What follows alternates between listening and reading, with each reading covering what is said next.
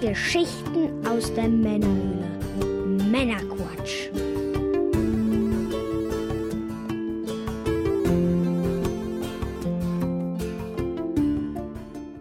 Willkommen zum Männerquatsch, zu einer Sonderfolge. Mit dabei ist wieder der gute Martin, aka Pitrock. Hallo. Und ich bin der Björn. Hallo zusammen. Heute gibt es einen weiteren Teil aus unserer Reihe Videospiele Erinnerungen, die Reise eines Videospielsammlers.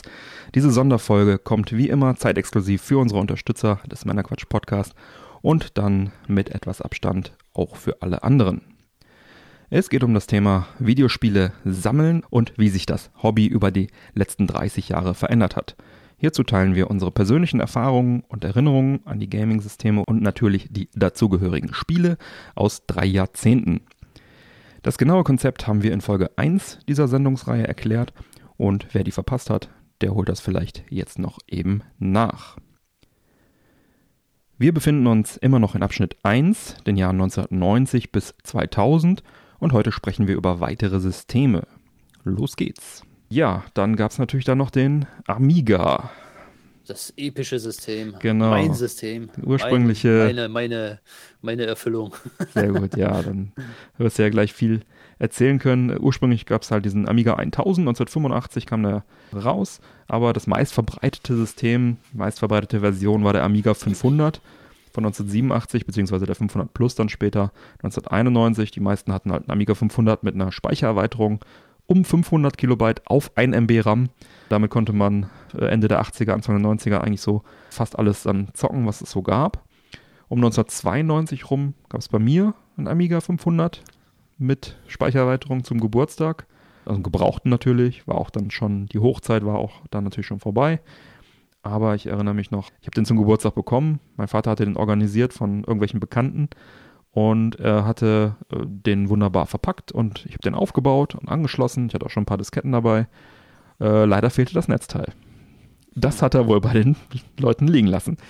Und dann mussten wir da echt, auch am Wochenende irgendwie, und mussten wir da echt telefonieren und dann dieses Netzteil organisieren. Und ich weiß noch, dass er irgendwie meinte, ah, wir können die doch jetzt hier nicht stören, es ist irgendwie Sonntag, keine Ahnung. Ich sage, ich brauche dieses Netzteil, ich kann es nicht zocken. Wir, wir müssen, ich fahre auch selber dahin, gib mir die Adresse, ich schwimme mich aufs Rad und fahre dahin und hole das Ding ab, kein Problem. Naja, es ging dann irgendwann und dann äh, eins der ersten Spiele, die ich da gespielt äh, habe, äh, in Ermangelung anderer Spiele war Ports of Call. Dieses, ja, was war das? Ähm, Reederei-Simulation, du musstest Genau. irgendwie Schiffe äh, kaufen und dann Waren von A nach B verschiffen und dann auch äh, das ganz verhasste Einparken in irgendwelchen Häfen diesen, mit diesen Schiffen. Das war immer das Nervigste.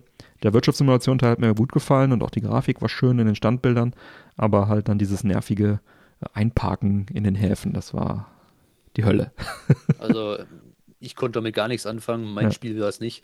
Aber ich kann mich an die beeindruckenden eingescannten Ja. Bilder erinnern. Ja, Ja, also das war schon- irgendwie haben die das toll. da, irgendwie haben die Fotos eingescannt Genau. und äh, das, das sah schon ganz nett aus. Da hat man damals schon gestaunt, aber das Spiel selber hat mich Auch die Grafiken von den Schiffen, die du da bekommen hast. Und begeistert, wenn ja. dann so ein Kahn gesunken ist, gab es so eine schöne Animation, wie der, das Schiff dann erst oben auf dem Wasser fährt und dann so langsam sinkt und dann äh, unter Wasser sinkt und dann. Ja, ja, das ja, war, war, war nicht meine Welt. Nein. war auch ein sehr schweres Spiel und es gab später nochmal eine, eine, dasselbe Spiel als Emulation auf dem, auf dem Handy, als App. Da habe ich es auch nochmal ein bisschen gespielt. Aber diese nervige Einparkgeschichten, das äh, habe ich ein Trauma von getragen, glaube ich. Also ich werde kein, kein Schifffahrtskapitän mehr. Was ich auf dem Amiga kennen und lieben gelernt habe, war Civilization. Civilization 1 gab es auf dem Amiga wunderschöne Grafik, tolles Intro, toller Sound und dann, gut, die Spielgrafik war sehr, sehr einfach gehalten, aber ja, Civilization halt. Rundenbasierte äh, Strategie, Zivilisation aufbauen, mit einem Siedler losziehen, Städte gründen, Krieg führen. Ich hab's geliebt. Also ganz, Und ganz ich. tolles Spiel. Ich war zu blöd für rundenbasierende Strategie. Nee, gar nicht. ey. Ich habe keine Ahnung, wie, Äh, wie ich, das ich hab's, kam. Ich hab's, ich hab's eine Grafte, das hat man fünf Minuten probieren damit. Ja. Das ist, ist so ein Scheiß. es ist Also, super war- komplex. War, da war ich noch nicht reif genug Ja. für sowas, vielleicht, keine Ahnung, ich weiß nicht. aber- Ja, ich weiß auch nicht, wie, was da passiert ist. Irgendwie hat dieses Spiel einen Eindruck auf mich hinterlassen. Ich glaube, ich habe mich auch Ja, es ist ja, es ist ja auch, ist ja auch durchaus bekannt und ähm, Ja, aber ich gab- bin ja auch damals, bin ja auch damals, sag ich mal, äh, kam vom Gameboy, kannte Super Mario Land und auf einmal Civilization. Also das ist für mich auch ein Riesenschritt gewesen. Ich hatte auch keinen, also kein, kein, keiner, keiner hat mir das irgendwie empfohlen oder so, ne, sondern es war, ich habe irgendwie ich fand's, fand die Grafik vom Intro schon so beeindruckend, dass ich gedacht habe, ey, irgendwie dieses Spiel, ich will wissen, wie das funktioniert. Ich habe mich da irgendwie reingefuchst und in Wochen und Monaten irgendwie habe ich es geschafft und das hat mich dann so fasziniert, dass ich dran geblieben bin und dann, ja, ich weiß nicht, hat es Klick gemacht. Also es ist, es ist den, komisch, ist unwahrscheinlich, aber es ist so. Den, lang, den langen Atem, den hatte ich halt nicht. Und äh, habe ich bei vielen Spielen auch nicht gehabt, aber bei diesem es einen ist, Spiel war es so. Ja. Klar, wenn man sowas sieht nach fünf Minuten, das ist kein Spiel, wo man, wo man nach fünf Minuten sagt, oh cool, das habe genau. auf das habe ich gewartet, das wollte ich schon genau. nochmal spielen. Ja. Nee, absolut nicht. Also und ja. äh, da war ich halt nicht energisch genug für dieses Spiel. Also, ja, gesagt, ich mich wundere es bis heute auch noch, dass es ausgerechnet dieses Spiel, es hätte ja jedes andere auch sein können. Aber ja, da hat es irgendwie Klick gemacht bei mir und ja, großer Fan seitdem. Ja, dann äh, hatte ich noch ein Rennspiel, das hieß Jaguar XJ220. Waren, mhm. äh, fand die Grafik super toll. Das ist so ähnlich wie Lotus, das ist ja auch ein Klassiker, ne? Lotus Turbo Challenge. Gab es ja 1, 2 und 3, glaube ich, auf dem Amiga. Da habe ich auch Teil 1 und 2 gespielt. super schönes Rennspiel, also es gilt für Jaguar und auch für äh, Lotus.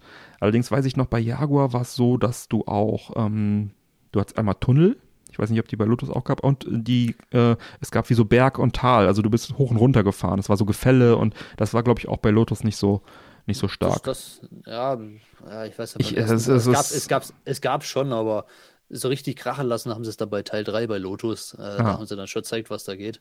Ja, ich, also ich habe beides gerne gespielt. Wir haben beides damals ja. viel gespielt.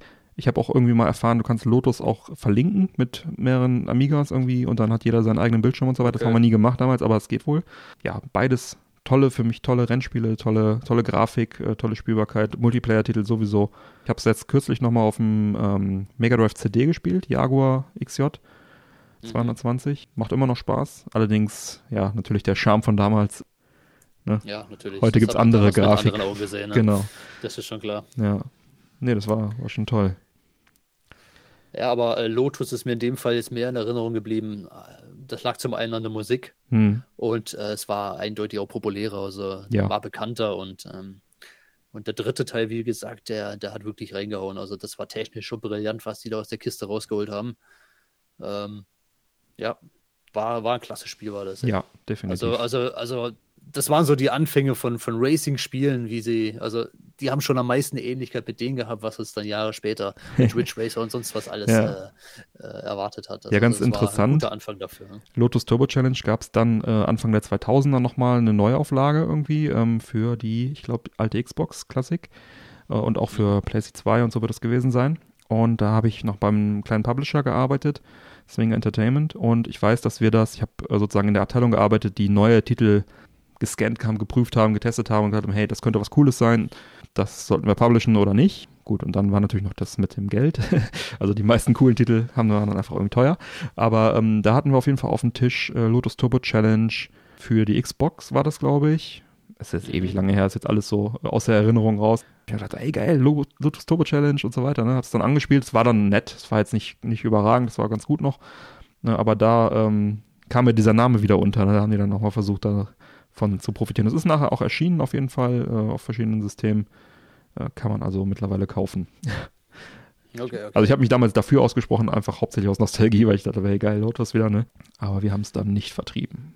Für mich waren das auch, also Lotus 1 oder 2, ich weiß gar nicht, ob es der erste oder zweite waren. Hm. Das waren für mich halt auch die ersten Racing-Erfahrungen hm. in dieser Art und Weise, hm. dass man das Auto von hinten sieht. Hm. Klar, es gab es auf dem C64 auch schon so ähnliche Spiele, klar, war jetzt ja. nicht ganz neu, aber ja. Aber in der grafischen Qualität war das halt schon das Erste, womit ich Erfahrung hatte. Ja. Und das war dann schon ein Sprung nach vorne. Haben wir sich schon gedacht, ja, wow, das ist ja. schon was. Ja, ja, eigentlich besser geht es gar nicht mehr, haben wir sich ja. damals gedacht. Ja, aber wir haben, gedacht, wir, haben es, wir haben es getäuscht, es geht doch ein bisschen besser.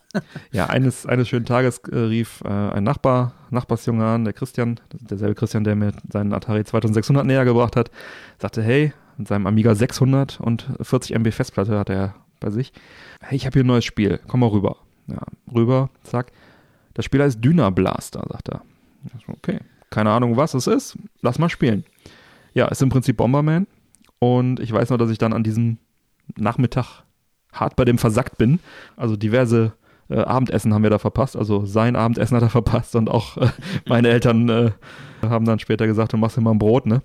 Ist jetzt zu spät und dann ab ins Bett. War auf jeden Fall, wir haben da wirklich den ganzen Abend gezockt. Ja, einfach mega cool im Multiplayer. Ich weiß gar nicht, Dynablaster, Amiga, ich glaube, das kann man auch, da gibt es auch keine Computergegner, ich weiß es gar nicht mehr. Das war auf jeden Fall so das, ja, meine erste Erfahrung mit Dynablaster. Habe es mir dann auch noch für einen Gameboy später besorgt. Das gibt es auch für einen Gameboy unter dem Namen sogar. Das war so wieder mal ein so ein Titel auf dem Amiga, der einen so überwältigt hat. Ne? Man, man, man kannte nicht viel, man hatte vielleicht noch nicht so den Zugang zu den ganzen Zeitschriften und nicht den Marktüberblick und so weiter. Wenn man dann zum ersten Mal an so einen Klassiker irgendwie rangeführt wird, dann, dann das macht schon Eindruck. Also das ist schon, schon toll. Das ist mir halt beim Amiga sehr häufig so gegangen, dass irgendwelche großen Arcade-Serien oder irgendwelche großen Spielereien, die ich vorher einfach gar nicht kannte. Ich meine, ne, Anfang der 90er, man ist, man war Schüler, äh, dass, äh, dass man die dann einfach entdeckt hat und äh, dass man einfach dann äh, verdammt nochmal viel Spaß damit gehabt hat. Ja, da konnte man wirklich Spaß mit haben. Ja. Hatte ja einen Vier-Player-Modus, hatte das. Ah ja. Ich weiß aber jetzt nicht mehr genau, wie der zustande kam, ob, dann, ob man dafür irgendwas brauchte oder ob das ich so einfach ging. Weiß auch nicht mehr genau, ob wir wirklich nur ganz Zeit 1 gegen genau. 1 gespielt haben oder ob wir sozusagen 1 gegen 1 und zwei Computer-Drohnen sozusagen dabei hatten. Das, äh, ich frage mich auch gerade, warum das Dünner Blaster heißt und nicht Bomberman. Auf dem Gameboy hieß es ja auch Dünner Blaster, also das scheint irgendwie vielleicht der europäische Name am Anfang gewesen zu sein, bis es dann später auch unter Bomberman vertrieben hat. Ich weiß es nicht. Das haben wir aber natürlich oft gehabt, dass das Spiel in Japan und USA anders hießen ja. als bei uns. Also ist jetzt auch keine sonderliche ja, hatten wir ja eben auch schon beim Ausnahme. Ja, hatten wir ja auch schon genau. im Game, Gameboy-Teil dann äh, bei Mystic Quest und so weiter. Ja. Naja, auf jeden äh, Fall, äh, das Ding war richtiger, richtiger Spaßgranate. Natürlich dann später auf dem, auf dem Super Nintendo und so weiter. Da wusste man dann, was man da hatte, hat man dann auch viel Bomberman dann gezockt. Ne? Ja, ja ging, mir, ging uns genauso. Wir haben es auch relativ viel gespielt aber ich glaube auch nur zu zweit. Zu viert, irgendwo, irgendein Hindernis gab es, ich weiß nicht mehr genau warum. Ja. Warum man es nicht zu viert spielen konnte, ich glaube, man brauchte irgendwas dafür, einen Adapter oder irgendwas. Wahrscheinlich. Ich weiß ja, es nicht mehr genau. Du hast ja, ja nur zwei Controller-Anschlüsse ja, gut, beim zwei Amiga. irgendwie an der Tastatur sich ja, stimmt. können. Stimmt. Aber, Mit Maus. nee. Ja, ähm, nee, nee. ja, aber weiß ich nicht mehr. Aber ja, war ganz witzig, ja. Auf jeden Fall. Aber jetzt im Vergleich, also grafisch im Vergleich zur Super Nintendo-Version oder, oder selbst wenn man jetzt die, die, äh, die PC-Engine-Version nimmt, die, ja. die, sah schon ein bisschen besser aus. Also die, die Amiga-Version war schon ein bisschen abgespeckt grafisch. Ja, gut. Wie gesagt, nicht, wusste ich damals nicht, nicht und äh, fand es absolut. Aber es hat uns damals, wie gesagt, wie du sagst, das hat uns damals nicht gejuckt. Absolut zweckmäßig, Was die Grafik. Du nicht weißt, äh, macht dich nicht heiß. Genau. Ja, dann irgendwann äh, bin ich noch auf das Spiel Cannon Fodder gestoßen auf dem Amiga super tolle Grafik in meinen Augen. Also gerade die Zwischensequenzen, alles schön gezeichnet. Dann halt diese typische Sensible Software Mini-Figürchen. Also im Prinzip, ne, hast ja da irgendwie Soldaten, die du steuerst mit der Maus und dann schießt du auf andere Soldaten und irgendwann sterben die und dann kriegst du neue Soldaten. Auch einiges ein bisschen an, an Tiefgang. Also du hast verschiedene Missionen gehabt, du kannst verschiedene Sachen machen. Äh, auch recht schwer das Spiel, aber halt auch trotzdem ein, ein schönes sag ich mal, etwas länger motivierendes Spiel halt auf dem Amiga dann auch. Ein bisschen mehr Tiefgang. War auch, war auch ziemlich verrufen damals wegen, wegen der wegen der Brutalität, aber das war alles auch nicht ganz so ernst genommen. War ja, schon, ich habe es nie verstanden. Ziemlich, die haben das ziemlich auf die Schippe genommen, aber ich glaube, da gab es da gab es irgendwelche rechtlichen Probleme mit irgendeinem so Veteranenverein oder irgendwie sowas. Irgendwas war da mal. Ja, aber das ist. Äh, da musste, da, da wäre das Spiel fast nicht erschienen, deswegen, weil die so, da irgendwie einen Rechtsstreit mit denen hatten. Ja, gut. Aber es ist, eine, ist, ja, ist ja mega Comic-Grafik. Es ist ja total äh, so ja, mini kleine Figuren. Sich, also. Die haben sich ja damals wegen, wegen alles aufgeregt. Ja, ist richtig. Also. Das, der, der Intro-Song war noch richtig geil, daran erinnere ich mich noch. Ne, dieses, da war so Sprachsamples waren da ja. Wow, never been so much fun. genau. Und was ich auch noch erinnere, was, was ich total cool fand, du auf dem Amiga konntest du ja äh, dann auf einer Diskette abspeichern, musstest aber vorher sozusagen diese Diskette formatieren. Du musstest also eine Safe-Diskette formatieren, bis du dann darauf abspeichern konntest. Und ich weiß noch, dass da die die Dialoge, die dann zu diesem Formatieren geführt haben, sehr, sehr lustig waren. Ich weiß jetzt nicht mehr genau, was da passiert ist, aber ich weiß, ja. dass, ähm, dass das wirklich sehr, sehr lustig äh, einen durch dieses Menü da durchgeführt hat. Dass das schon ein Erlebnis war, da eine Safety-Kette anzulegen. Das hat schon Spaß gemacht. Ja.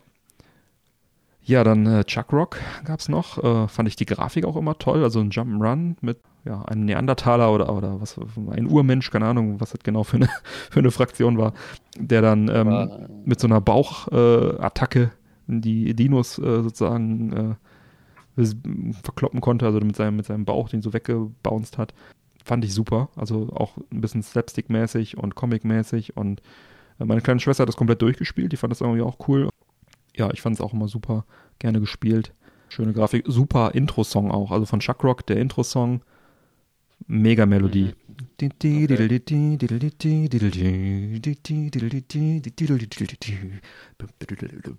Und so weiter. Ist gut. Da hat die, ähm, die, die Mega-CD-Version hat den besten Soundtrack natürlich von CD und dann okay. Live-Instrumente eingespielt. Äh, nur deswegen habe ich mir die gekauft. Wegen dem Intro-Song. Ich kenne das Spiel zwar irgendwie, aber ich glaube, ich habe es nie wirklich gespielt. Ähm, ja, Schönes Ding. klar, aber, aber ich habe es ich hab's irgendwie nicht so wirklich gehabt, glaube ich. Gab es auch Konsolenversionen von ähm, ja, Super Nintendo, Mega Drive und so weiter. Aber die Amiga-Fassung ist noch mit die geilste. Also äh, da und natürlich. Ich glaube, äh, das hat ganz schönes Parallax-Scrolling gehabt, glaube ich. Ja? Also diese, diese. Also wunderschön äh, gezeichnete äh, 2D-Grafik auf jeden dass Fall. Dass der Untergrund in anderen ja, Scrolling-Geschwindigkeiten scrollt und äh, dass dieser Dreh Ich kann mich daran nicht erinnern, aber die Endgegner waren auch äh, bildschirmfüllend und so weiter und äh, ein guter Humor drin und so.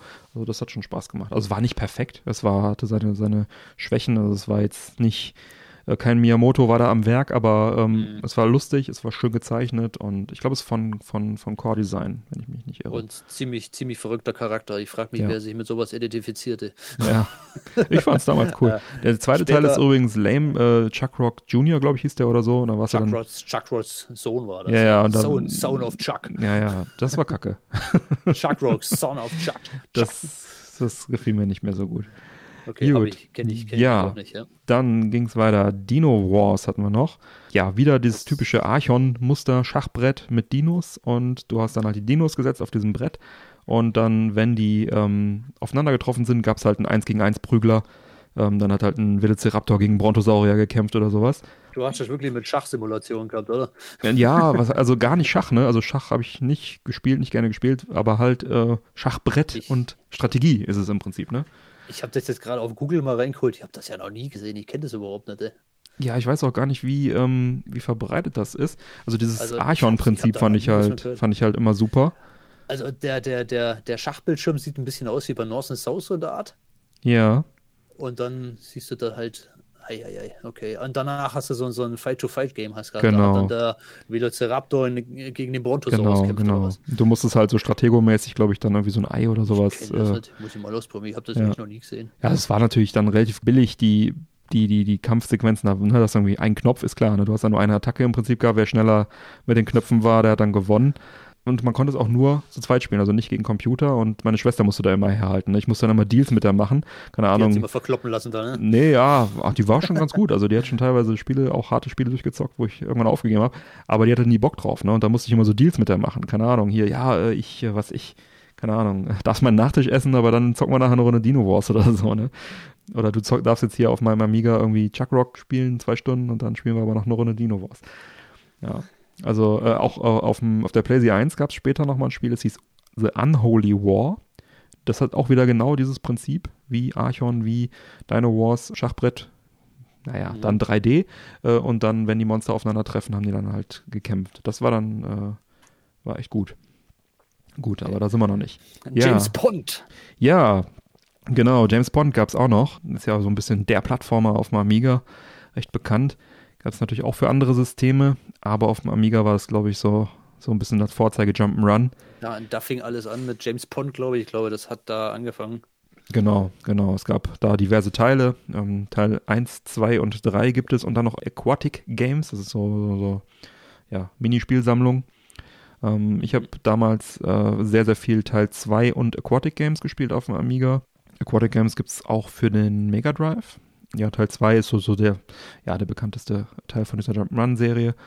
Hat mir sehr, sehr viel Spaß gemacht damals und auch hier mhm. äh, hat mich das später beruflich nochmal eingeholt, nämlich ähm, Swing hat damals die Game Boy Advance-Fassung von James Pond vertrieben, also der Publisher, bei dem ich gearbeitet habe. Da habe ich das also auch dann nochmal getestet.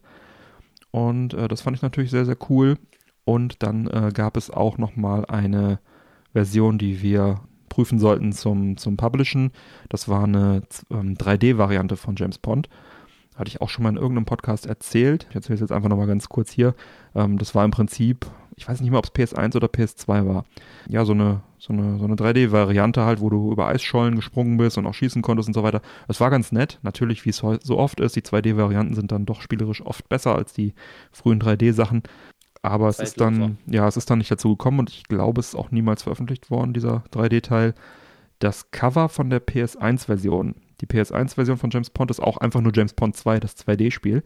Aber das Cover davon hat auch so einen 3D-Look und so in die Richtung sollte diese 3D-Variante gehen. Also da kann man so ganz leicht erahnen, äh, wie das hätte aussehen können. Gut, so viel dazu. Okay, kann man gar nicht oft genug sagen. Ne? Ja, James Pond ist gutes Spiel. also damals sehr viel Spaß gemacht auf jeden Fall. Ähm, ja, Super Frog, auch ein weiteres äh, Jump'n'Run, was ich persönlich sogar fast noch ein bisschen besser finde als James Pond. Super schöne Grafik, ist glaube ich von Team 17, müsste ja, von Team 17 sein, ja. Deren Team 17, ja. Auch ein toller Sound und ähm, gab auch später nochmal ein HD-Remaster für die PS Vita auf jeden Fall, ich glaube auch für die PS3. Ähm, Habe ich mir auch damals nochmal zugelegt. Und ja, auf dem Amiga war es halt einfach richtig gut. Also gab auch noch eine Amiga CD32-Variante später mit, mit äh, Zeichentrick-Intro und so weiter. Genau. Aber das war ein richtig tolles, tolles Jump'n'Run. Es war auch richtig schnell, das Spiel. Also ja. schnelles, sauberes Scrolling war ja. so, ja, also so schnell wie Sonic war es jetzt nicht unbedingt, aber es war schon ein relativ flottes Spiel. Riesengroße Level auch, ja. ja. Ja, es ist ein bisschen mit Sonic vergleichbar, ja es war nicht so linear, du musstest auch deinen Weg finden und so weiter und Sachen einsammeln, bis dann das Tor sich geöffnet hat und so. Mhm. Ja. Ja, genau. Jo, ja, dann noch ein Spiel, das war mehr so ein, so ein Indie-Spiel, sag ich mal. Also das kennt, glaube ich, keine Sau.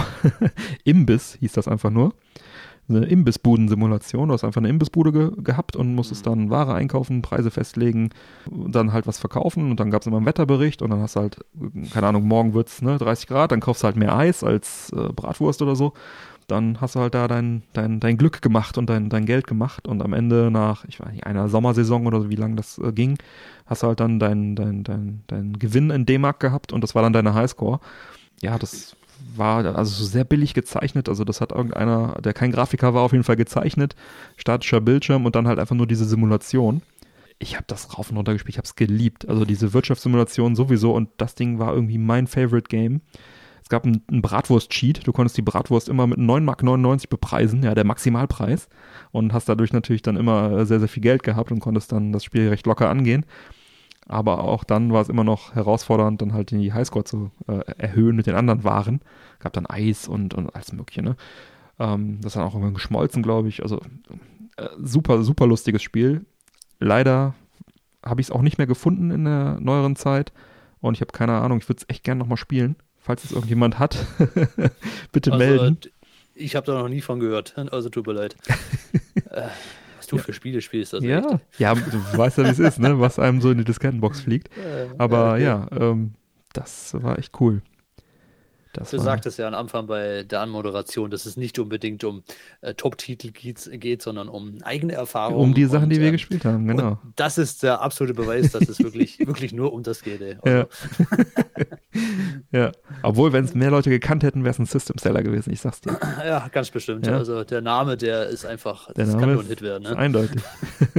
Beschreibt auch deren, genau. Beschreibt alles. Ja, dann gab es noch Lost, Lost Vikings, ne? Von einem kleinen Team, die heute Blizzard sind. so großartiges Spiel, großartiges Spiel, ja. Damals hießen sie noch äh, Silicon Synapse oder so ähnlich. Ähm, seltsamer Name auf jeden Fall. Ein Puzzle-Plattformer und äh, auch nicht einfach, also relativ schweres Ding. Sehr schöne Grafik. Man hat drei Wikinger, die dann, äh, ist auch jetzt, glaube ich, kürzlich nochmal in so einer, in so einer äh, Classic Collection von Blizzard nochmal zusammen mit äh, Rock'n'Roll Racing und Blackhawk erschienen. Mhm ja, und musst halt, hast drei Wikinger, die haben drei, Fähig drei verschiedene Fähigkeiten. Der eine kann blocken, der andere kann kämpfen mit dem Schwert, der andere kann äh, springen und muss dann halt so deine 2D-Level äh, dann äh, durchqueren und ja, schönes Ding. Ich hab's die hat man, die hat man abwechselnd, hat man die gespielt. Ja, genau. mussten sich halt ergänzen. Der eine hat den Schalter gedrückt und der andere ist währenddessen hochgelaufen ja. und hat in den Raum, der dadurch aufgegangen ist, das und das geholt und ähm, so genau. ähnlich war das. Ja. Ähm, das Tolle daran, man, man konnte nach jedem Level abspeichern hm. oder, oder hat ein Passwort bekommen. Passwort, irgendwie so. Ich. Und das war irgendwie so, das habe nicht nur so, nicht nur ich so gemacht, äh, jeden Tag ein Level. Hm Das haben Kumpels von mir genauso gemacht, jeden Tag ein Level durchgespielt und äh, das, das war durchaus zu schaffen. Da hat man sich jeden Tag einmal eine Stunde Zeit genommen und das hat man dann schon geschafft. Mhm. Also war ein tolles Spiel, ist mir super in Erinnerung geblieben. Ja. Gab es auch eine klasse Super Nintendo-Version, mhm. gab es da auch von. Ja, Super Nintendo, ja. Mega Drive, äh, also PC gab es auch, ja. Also, war wirklich gut und es sah genau. auch echt gut aus. Also es ja. war richtig schön gezeichnet ja, und war richtig witzig. Also ähm, ich habe es nie durchgespielt. Es wurde nachher echt knackig. Aber ich habe es immer wieder gespielt auch, ja. Ich habe es ich wirklich durchgespielt, ja. Cool. Mit der jeden Tag ein Level yeah. Trick, da ging das dann. Trick, ja. Äh, Strategie, ja. ja nee, genau, schön. Strategie. Schön. Ja, dann äh, auch noch der Sonic Killer, ja, Soul 2. Chupa Chups. Chupa Chups Werbespiel im Prinzip, wobei es halt genau. nicht von Chupa Chups war und auch nicht einfach ein reines Werbespiel war. Sie haben einfach einen, einen Deal gehabt, äh, dass sie einfach da genau ja. einfach viele Lollis ein verteilt. Ein Sponsor, ja. Knallbuntes Spiel. Ähm, knallbunte Grafik. Soul 1 gab es ja auch noch, äh, war nicht so schön, fand ich nicht, nicht, so gut, auch nicht so schöne Grafik, auch nicht so gut spielbar. Soul 2 war da schon richtig gut, du konntest aus zwei Charakteren auswählen, Soul und Zeus. Äh, Zeus war dann ein weiblicher Charakter, der hatte eine anderen, äh, andere Kampfattacke, so eine, so eine Drehangriff. Du bist ja so eine Ninja-Ameise irgendwie, ne? In einer Chupa Chups Lolly-Welt oder so. Also es ist schon ziemlich abgefahren. Äh, schön schnell, schöne, schöne Grafik, spielte sich gut. Habe ich auf dem Amiga sehr, sehr gerne gespielt und später auf dem Jaguar dann auch durchgespielt. Auf dem Amiga habe ich es irgendwie nie durchgespielt, keine Ahnung warum. Konnte man halt, wie gesagt, auch zu zweit spielen. Schönes Ding. Mir war es wieder zu kitschig. Ich war da so ein bisschen allergisch gegen Super nerviger Soundtrack. Ja. Technisch war es toll und es war ja wahrscheinlich schon ganz okay, aber mir war das zu, zu heftig, was, was die Farben anging und alles. Und ja. das war, nee, fand ich, fand ich nicht so cool. Also war einfach optisch uncool, fand mhm. ich, aber gut. Ähm, ja. Geschmackssache einfach, ja. ja. Also war, war, sicherlich kein schlechtes Spiel, aber mich hat es nicht angesprochen. Ja, Na, ich fand es cool, dass man es halt auch schön zu zweit spielen konnte und dann, ja, okay. das hat mir gut gefallen. Ja, dann äh, Turrican natürlich, ne? Eins und zwei mir, auf dem Amiga. So gesagt, ja. Haben wir auch schon in der C64-Folge drüber gesprochen. Natürlich auf dem Amiga die deutlich bessere Versionen, grafisch und wahrscheinlich auch spielerisch. Ja, toller Soundtrack, toll, toll spielbar. Ja, diese zwei Spiele sind äh, wahrscheinlich, die werden wahrscheinlich so fast am meisten mit Amiga in Verbindung gebracht. Mhm. Also wer, wer heute äh, immer noch ein bisschen Amiga-Veterane ist oder Fan ja. ist, der, der kennt Turrican in- und auswendig Factor und äh, liebt es ja. einfach. Und das war damals, war, war das wirklich ein echtiges Ding und äh, nicht einfach nur ein Spiel, was ganz okay war. Es war auch wirklich, es hat wirklich ähm, soundtechnisch, grafisch, ja. alles hat es einfach zusammengepackt und es war einfach klasse. Der erste Teil war okay, war mhm. so der erste Versuch. Den zweiten mhm. haben sie dann wirklich genial gemacht. Ja. Also der war, ich fand ihn klasse. Es ja. gibt viele Kritiker, viele, die darüber meckern, aber für die Zeit war Turrican 2 ja. super. Es gab äh, dann noch einen dritten. Teil auch noch auf dem Amiga. Ja, der war dann der nicht mehr vom Kernteam, ne? Der war, der war etwas enttäuschend, der wurde riesig angesagt und gab sogar Entwicklertagebuch in den ganzen Zeitschriften und riesig gehypt. Ich habe das Spiel damals original gekauft für 35 Mark. Das hm. war relativ billig, muss ich hm. sagen. Äh, Turrican 3 hatte ich dann nach einer Stunde hatte ich den ersten Teil durchgespielt und es war auch nicht so schön. Es war irgendwie, die Farben waren blasser, es war relativ hm. kleine Farbpalette. Die wollten unbedingt das Spiel auf eine Diskette quetschen und das hat man halt auch gesehen. Ja. Und äh, die deutlich schönere Version waren dann die, die Mega CD, äh, die, die, genau. die Mega Turrican Version, also für, für Mega Drive. Genau, es gab die Super Turrican und Mega Turrican für Super Nintendo und Mega Drive entsprechend. Mhm. Auch nochmal eine Compilation. Gab es die Compilation offiziell auf dem Amiga CD32? Ich weiß gar nicht mehr genau. Ja, auf jeden Fall gab es dann noch äh, diverse Konsolenumsetzungen nachher. Ja, die sind natürlich auch sehr, sehr schön. Super Nintendo hat ja eine eigene Version gehabt. Genau, es gab super. Die auch, die auch ganz schön war. Die war, ja. die, sah, die war auch nicht schlecht. Und es gab ja dann, äh, gibt ja jetzt dann demnächst diese äh, Compilation auch, beziehungsweise es gibt jetzt schon eine Sammlung äh, für die aktuellen Konsolen und dann äh, kommt ja noch die, haben wir im Hauptpodcast drüber gesprochen, äh, dann nochmal so eine limitierte Compilation, wo dann noch Director's Cut und so weiter alles irgendwie mit dabei ist. Also sämtliche Varianten sozusagen der 2D Turricans nochmal noch mal, äh, auf, auf äh, einer Collection was auch ganz interessant ist, ich habe vor einiger Zeit habe ich eine Facebook-Gruppe gegründet, Amiga Germany nennt die sich. Mhm. Und da ist Turrican natürlich auch so ein bisschen ein Thema gewesen. Klar. Was interessant ist in der Gruppe sind ein Teil der damaligen Entwickler sind auch in der Gruppe mhm. und die haben sich da teilweise auch zu Wort gemeldet und haben da ganz interessante Geschichten erzählt, wie das so war. Und äh, ich mag sowieso diese alten Geschichten von mhm. damals, die, die Storys, die dahinter ja. waren, wie das überhaupt war, sowas zu entwickeln. Und ja, irre interessant. Also ja. Ja, die Jungs. Bei gibt es da, gibt's da viele. Und die, die Jungs, die das halt entwickelt haben, das sind halt auch nur Menschen, das sind keine abgehobenen mhm. irgendwelche Superstars oder sonst was, das sind halt ganz normale Typen, die ja. eigentlich einfach nur cool sind. Und, ja. Äh, ja, die Jungs sind super nett, also ich habe die auch, auch kennengelernt. Ja. Ähm, hier du, mit hast dem, ja, du, hast ja, du hast ja schon persönlich kennengelernt. Ja, mit dem Achim, Achim Moller habe ich sogar bei äh, Ubisoft auch schon zusammengearbeitet. Ähm, also einer, einer der Programmierer. Natürlich dann äh, auf diversen äh, Gamescom-Messen oder an anderen Veranstaltungen, Amiga-Veranstaltungen, habe ich dann auch die anderen äh, Jungs größtenteils kennengelernt. Hier der Chris Hülsbeck ist ja auch der ja, Musiker, auch sehr, ist äh, Unterstützer vom Männerquatsch-Podcast. Dem man, äh, dem man durchaus rankommt, also es ist kein ja. abgehobener Ding. Der Einzige, der verschollen ist, ist halt, äh, Dings, wie heißt er denn? Manfred Trenz vom ersten Teil. Genau, ja, genau, ja. Der ist halt. Der hat sich zurückgezogen, genau. Aber der war anscheinend auch nie so der Typ für die Öffentlichkeit.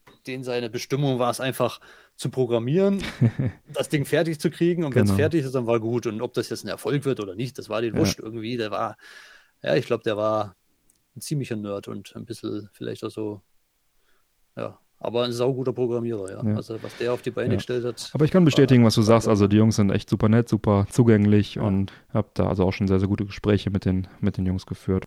Die Interviews, die du geführt hast auf der Genau, Interviews sowieso auch. War, Gamescom. Fand ich, fand ich irre interessant, was die Jungs da so erzählt haben. Genau, gut, dass du sagst, das war, das war eine, war eine Gamescom-Folge, äh, Interview-Folge, müsste von 2019 wahrscheinlich gewesen sein. Da könnt ihr gerne nochmal reinhören. Genau, das waren tolle, tolle Interviews und auch auf der äh, Amiga, Amiga 30 und Amiga 32 waren die auf jeden Fall auch mhm. vertreten. Ich weiß nicht, ob ich da auch ein Interview mit denen nochmal geführt habe oder nur mit äh, anderen Weggefährten aus der Amiga-Zeit dort. Aber da haben wir tolle Interviews geführt, ja. Genau, gut, dass du das nochmal sagst. Ja, gut, dann lassen wir Turrican hinter uns. Genau. Kultspiel, wer es nicht kennt, nachholen. Muss man, muss man gespielt haben und genau. tolle Sache, ja. ja. Hat einiges bewirkt. Genau. Und äh, dann genau. gab es noch Desert Strike. Komplex und schwer, habe ich mir notiert. Ja, Kampfhubschrauber, Golfkrieg war auch, glaube ich, lange indiziert. Genau, das bei war uns. So der Ausschlaggeber Golfkriege. Genau, und man musste halt in der ISO-Perspektive da irgendwie im Irak rumfliegen und mit diesem Kampfhubschrauber dann da irgendwas wegballern, Missionen erfüllen und so weiter. War halt ähm, nicht einfach nur ein dröges Actionspiel, sondern man musste wirklich dann gucken, welche Bewaffnung nimmst du mit, dann Raketen einsammeln, Nachschub einsammeln, äh, Benzin irgendwie auch neu einsammeln, dann äh, Gebäude zerstören. Darunter haben sich dann Sachen, Geiseln retten mit dem Ding und also es war schon eine recht komplexe Geschichte und auch sauschwer. Und die Grafik war ganz cool für damals. Ich habe es gern gespielt, aber auch da bin ich sehr häufig gescheitert. Also das äh, war, war echt nicht einfach, das Ding. Es waren, es waren ja, wie du sagst, sehr komplexe Missionen waren das. Ja. Ähm, die Steuer war am Anfang ein bisschen frickelig, aber nach einer Weile ist man wirklich reingekommen ja. und man hat den Hubschrauber super locker flockig spielen ja. können. Das ging dann eigentlich schon ganz gut. Aber durchgespielt habe ich es auch nicht. Also das war schon ziemlich heftig dann irgendwann. Gab es auch etliche andere Versionen, allerdings Nachfolger, genau. Liga gab es, glaube ich, nur wirklich nur Desert Strike. Ja, gab später noch Systeme Jungle Strike und weiß ich nicht was, ne? Strike und was weiß Soviet alles, Strike, ja. ja. alles mögliche, genau, ja. ganzen Strike-Spiele. Das war dann, war dann, glaube ich, irgendwann auch ein bisschen ausgelutscht, glaube ich, irgendwie. Genau. Das, das größte Problem hatte ich immer mit dem Hubschrauber, dass ihm irgendwann der Sprit ausgegangen ist, weil du musstest halt Gebäude zerstören, um dann Sprit zu finden. Und den durftest du dann aber nicht, nicht aus Versehen nochmal äh, hochjagen. Wenn er einmal zu oft geschossen hat, hast du die Kiste wieder hochgejagt und musstest dann natürlich die auch nicht zu früh einsammeln und dann dir gemerkt haben, wo der Sprit auf der Karte war und dann gegebenenfalls hin zurückfliegen. Und das war dieses Micromanagement, das hat mich immer mega genervt. Also wenn das nicht weg da gewesen wäre, hätte ich wahrscheinlich irgendwann durchgespielt gehabt. Naja. Ja, auf jeden Fall war komplexeres Spiel. Hat mich auch ein bisschen an Firepower erinnert. Firepower ja. habe ich jetzt hier zwar nicht in der Liste, aber ja, jetzt, ähm, wo du es jetzt, wo du sagst, ne? jetzt, wo du es sagst, ja, du, du hast, äh, äh, du hast ja den äh, Hörerbeitrag genau. im, äh, in, in einer der letzten regulären Folgen äh, gemacht. Da hatte ich auch nochmal meine Gedanken dazu äh, auch nochmal geteilt. Aber ganz kurz hier nochmal, Firepower war ein Spiel, wo man äh, mit, ja, also ein geteilter Bildschirm, jeder hat einen Panzer, muss dann irgendwie das Hauptquartier oder irgendwas finden von dem anderen und sich dann halt durch Gebäude wegballern äh, und, und, und, und ja der große, der große Unterschied war Geschütztürme halt, äh, bei wegmachen. Desert Strike gab es halt ein Ziel durch Missionen und das gab es bei Firepower nicht wirklich, weil kein Mensch weiß, was Wo's, man eigentlich hätte genau, machen sollen. Das war so ein bisschen unklar. Bei Firepower genau. nur rumgefahren und hat einfach Gebäude ja. vernichtet und äh, genau. das war es dann eigentlich. Ja, Aber das, wie ich sagte, das reichte einen Zwölfjährigen damals, ja. um es cool zu finden. Genau, ja, ja, genau. Da kann man ja auch nochmal die Folge nachhören, aber äh, das haben wir auch viel gespielt, Firepower natürlich, ja. Dann hatten wir noch äh, Saber Team, haben wir noch gespielt Beziehungsweise habe ich gespielt. Das ist ähm, ISO-Perspektive, Strategiespiel, ähm, vergleichbar vielleicht mit XCOM oder Rainbow Six, wenn es rundenbasierend wäre. Also rundenbasierte ja, Taktik. Du hast eine äh, Spezialeinheit, irgendwie das Team ausgewählt, Scharfschütze, was weiß ich was, den, die dann bewaffnet und dann musstest du halt irgendwie Gebäude stürmen oder irgendwie sowas und halt äh, rundenbasiert ziehen. Und wenn du halt in der Schusslinie von den Gegnern warst, dann äh, so, äh, also äh, so XCOM-mäßig so ein bisschen, ne, vom, vom, vom Gameplay her. Das hat auch mega Spaß gemacht. War auch relativ langwierig in der Vorbereitung immer. Und dann auch äh, war das Spiel relativ schnell vorbei, wenn man halt scheiße gespielt hat, hast du dann irgendwie eine halbe Stunde äh, das Team eingekleidet und dann, äh, ja, hast dich blöd hingestellt und dann Headshot und weg. Aber das habe ich auch gerne gespielt, also das fand ich auch cool. Dann gab es noch Yojo, da hatte ich nur eine Demo von irgendeiner Coverdisc mhm. und ein cooles Poster aus demselben Heft. Ist im Prinzip so eine Art Castlevania, aber der Typ war so ein Elvis-Imitator. Die Grafik fand ich damals unglaublich cool und habe diese Demo rauf und runter gespielt. Und schade, dass ich niemals das, äh, die Vollversion hatte. Das hat mir auf jeden Fall super viel Spaß gemacht. Ich weiß noch, man konnte in der Dusche irgendwie äh, die Dusche anmachen. Das fand ich auch spektakulär. Das in irgendeiner also es gab dann eine kleine Dusche, wo du das anmachen konntest. Auf jeden Fall, äh, ich erinnere mich an eine schöne Grafik und es hat super viel Spaß gemacht, da durchzuhüpfen. Also so Castlevania-Style, würde ich sagen, ist das, äh, ist das Game. Ich, ich kenne das Spiel zwar, aber ich kann mich, irgendwie kenne ich es, aber ich kann mich jetzt nicht bewusst daran erinnern, dass ich es gespielt habe. Also, ja, weiß ich nicht mehr genau. Ja. Hab also halt, sehr viel und sehr intensiv habe ich das gespielt. Es kann sein, dass ich es mal angespielt habe. Ich habe die Demo halt tot gespielt, aber leider ja. weiß ich nie, äh, wusste ich nie, wie es weitergeht, weil dann war irgendwann Ende. Ja. Ja, dann eins, was auch wahrscheinlich jeder kennt, ist Rick Dangerous. Gab es auch noch mal ähm, mehrere Teile später von. Letztendlich 2D-Spiel. Ich meine auch von, was nicht auch von Core Design. War, ähm, war schwer, war, war ein sehr naja, wie soll man sagen, rätselt nicht unbedingt, aber man musste wirklich Timing beweisen und manche Passagen zu schaffen. Das war so ein Trial-and-Error-Ding, ne? Du warst so eine Indiana genau. Jones-Imitator irgendwie und musstest halt dann durch so ein, so, so ein 2D-Level irgendwie durch und dann gab es halt Fallen und Gegner und wusstest halt nie, wo dich was erwischt. Also man, und man musste wirklich ganz genau timen und wirklich äh, Level auswendig, genau. auswendig lernen und ähm, äh, das ging alles, aber war, war wirklich gut, war ganz wirklich ganz spaßig. Also, ja, es gab auch noch einen zweiten Teil. habe ich den Titel jetzt auch nicht, weil es war mir dann doch zu heftig. Ja, nee, ich habe es auch, ich habe es immer wieder reingelegt. Core Design hat das, äh, hat das gemacht, ja. Ich habe es immer wieder reingelegt, ähm, aber dann äh, auch wieder weggelegt. Teil 2 war dann nicht mehr so cool, das war dann irgendwie so eine Art Superman-Imitator, was du da anstatt ein äh, Indiana Jones-Verschnitt. Aber äh, ja, das äh, habe ich auch viel gespielt, aber bin dann nie weit gekommen. Also das war irgendwie so ein, so ein Ding, Mutprobe, weil es sehr schwer war auch. Viele Spiele okay. waren sehr schwer irgendwie früher. Ja, damals schon, ja. Ja, ja kannte ich auch, habe ich auch viel gespielt, aber wie gesagt auch nicht durchgespielt. Ja. Pinball Dreams habe ich noch sehr, sehr gerne gespielt. Pinball das, halt, ne? Von äh, der, der erste sein, Teil, ja. genau, also dann gab es noch Pinball Fantasies später, das war dann der Nachfolger. Ich habe Pinball Dreams einfach super gerne und super viel gespielt. Ich mochte den Sound. Äh, ich mochte das Gameplay, ich mochte die Tische, ich mochte die Grafik, alles super. Ist von dem Team, die heute EA Dice heißen, also die okay. Battlefield-Macher, das ist dasselbe Team. Oh, die Und das, okay. ja, ein sehr, sehr schöner Pinball. Ähm, äh, eigentlich fast ja. mein Lieblings-Pinball damals gewesen, ja. Pinball Dreams war der erste Teil, ja. Also ich habe den rauf und runter gespielt. Ja. Äh, ich habe die Tische wirklich gesuchtet und wirklich, ja. das war auch wieder so, ein, so ein Highscore-Spiel. Ja. Ganzen Freundeskreis hat das natürlich auch gespielt und genau. da war halt auch wieder. Aber auch hier ich meine, konnte man, ich meine, da war auch nichts mit Safen von, von, von Highscore, oder? Ich weiß es nicht mehr genau. Ich glaube, da war auch das Problem, dass man die Highscore nicht safen konnte. Ah, ich erinnere mich nicht daran, ehrlich gesagt. Wir da haben das, aber, ja. wir haben das mehr so, also was mich fasziniert hat, du konntest halt mit einer großen Anzahl von Spielern ähm, Multiplayer spielen, weil einfach nacheinander, ne, ist klar, ist ja kein Problem. Mhm, und dann ja, hast du halt irgendwie am Ende des Tages dann halt einen Sieger gehabt. Ne? So haben wir das immer gespielt. Ja, genau, stimmt. Ja. Ah, das erinnert mich, ja, genau. Du konntest ja acht Spieler machen, ja, ja, so, genau, die alle nacheinander gespielt haben. Das hat halt dann Anzahl, ewig gedauert. Ja. ja, genau, genau. Ja, äh, war klasse und vor allem soundtechnisch war es äh, wirklich, wirklich saugeil. Ähm, ja der Anfangstitel, also früher war es ja so, vor, beim Amiga war es ja oft so, dass der Titelbildschirm und die Musik, die da mhm. lief, das war ja schon immer so ein, so ein kleines Grafikdemo, das mhm. war sozusagen der Intro immer. Ja. Und das ist gerade bei den ganzen Pinball-Serien, also es gab ja da mehrere Titel, ja. war ein Titelsong besser und spektakulärer und technisch genialer gemacht als der nächste. Also es ja. gehört mitunter zum Besten, was soundtechnisch, was aus einem Amiga rausgekitzelt worden ist. Da gab es Pinball Dreams, Pinball Fantasy Cups, Pinball Illusion und noch irgendeins.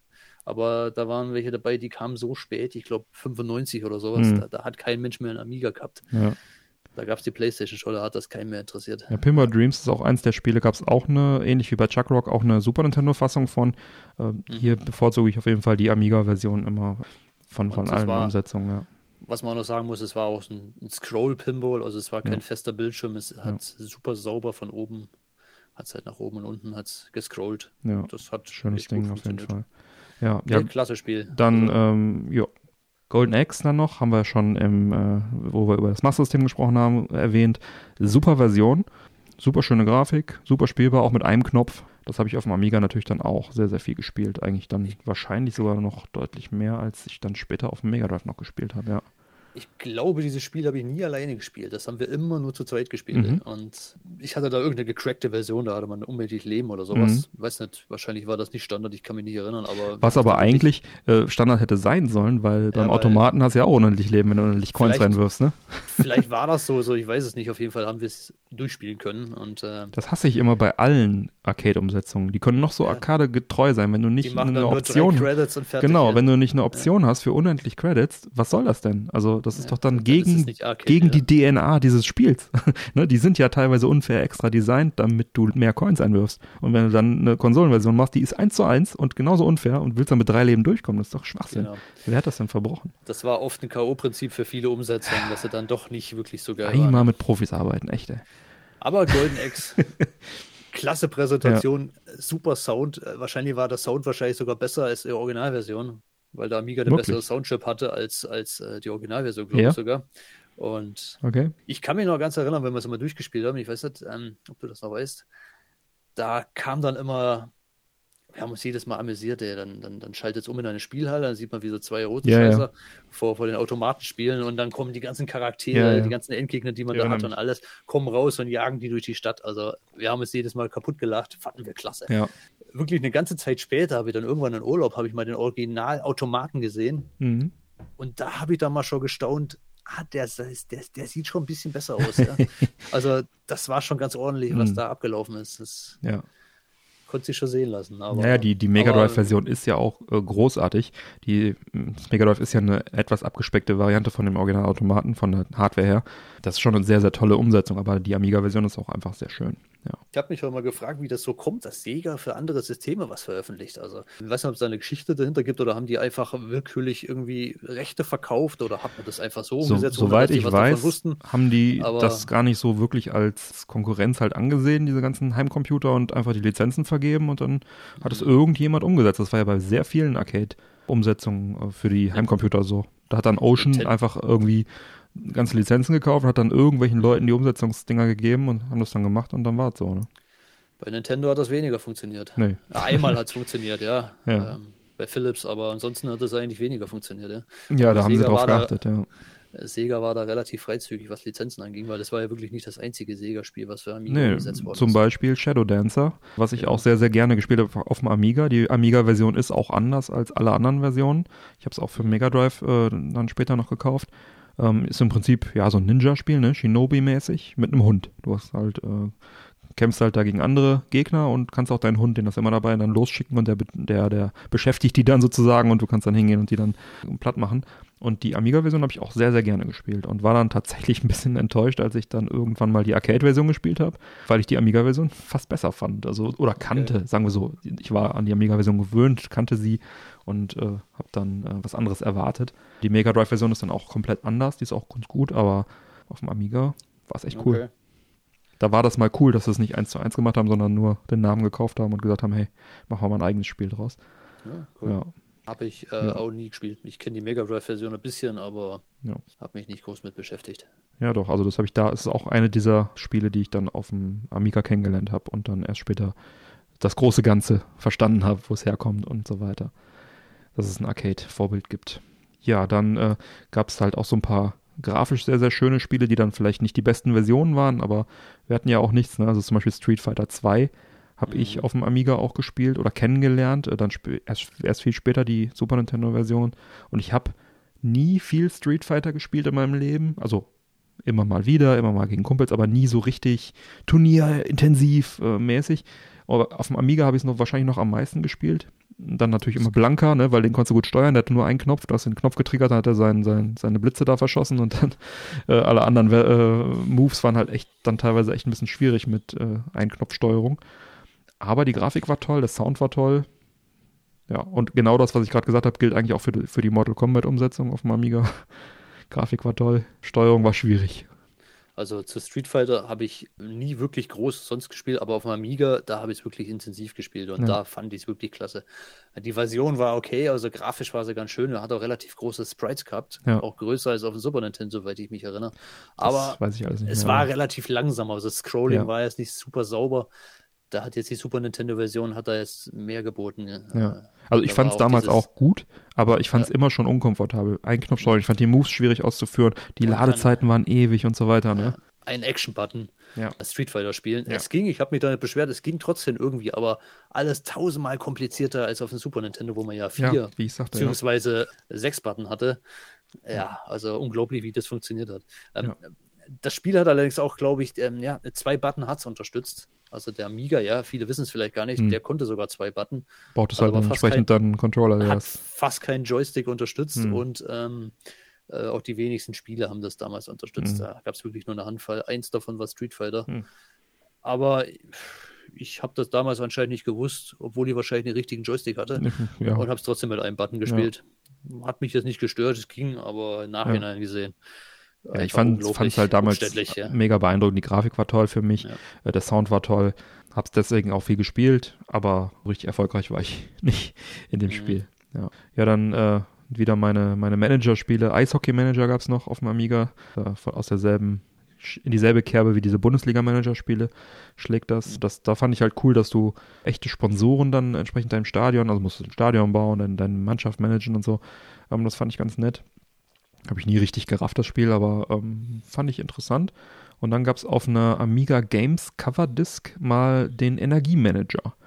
Das war dann letztendlich, du warst, äh, musstest irgendwie ein Restaurant oder was aufbauen und musstest dann deine elektrischen Geräte da möglichst energieeffizient irgendwie auch kaufen. Und hast am Anfang natürlich mit, mit scheiß äh, Kühlschränken gearbeitet, die mega teuer waren. Und dann, das war irgendwie von, von ich weiß nicht, ob das von RWE gesponsert oder ich weiß es nicht mehr, was das äh, war auf jeden Fall kostenlos da drauf und hab's dann auch entsprechend ein bisschen gespielt, also das äh, war witzig, die Grafik war ganz gut. Energiemanager, ja, wir hatten ja nichts, ne? Du hast schon komische Spiele Ja, ich weiß auch nicht. Ja, ja da war mit meinem Cousin wieder, also habe ich in der C64-Folge auch schon mal erzählt, dass es äh, immer, wenn ich dort war, neue Spiele kennengelernt und auf dem Amiga war es nicht anders. Norton South habe ich da kennengelernt und mit ihm gespielt. Im Multiplayer natürlich super. Die Grafik wunderschön, Comic-Grafik, ne? Lost in South ist auch so ein Amiga-Spiel, ja. was, was eigentlich jeder kennt, was, was ich, jeder ja. Amiganer damals gespielt hat. Ja. Tolle Sache. Ist ja abgeleitet von einem, oder ist äh, umgesetzt von einem Comic eigentlich. Genau, ja. Die Blue Codes, oder wie heißt Blue, Blue Codes? Codes, ja. Blue mhm. Codes, glaube ich, ja. Wusste ich aber damals auch nicht, war mir auch egal. Ja. Spiel war super.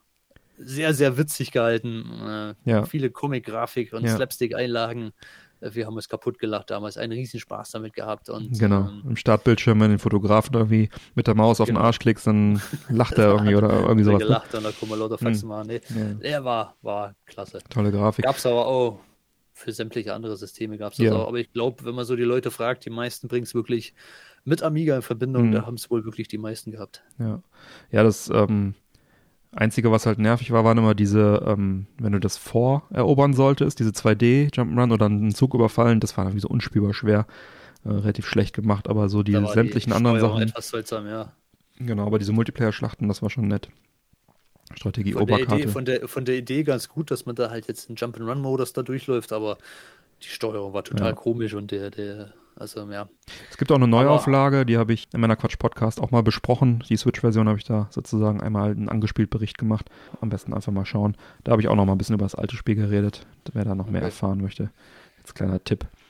Ja, dann gab es noch ein Wrestling-Spiel, WWF war es auf jeden Fall. Ich weiß nicht mehr genau, äh, wie es hieß auf dem Amiga, ob das WrestleMania war. Es war 2D, es war ISO-Perspektive, es war ähnlich von der Grafik wie die auf dem Super Nintendo, die Wrestling-Spiele, aber nicht vom selben Hersteller, meine ich. Da war natürlich auch wieder toll, digitalisierte Bilder von den, von den Kämpfern, die ganzen Original-Einzugsmusiken.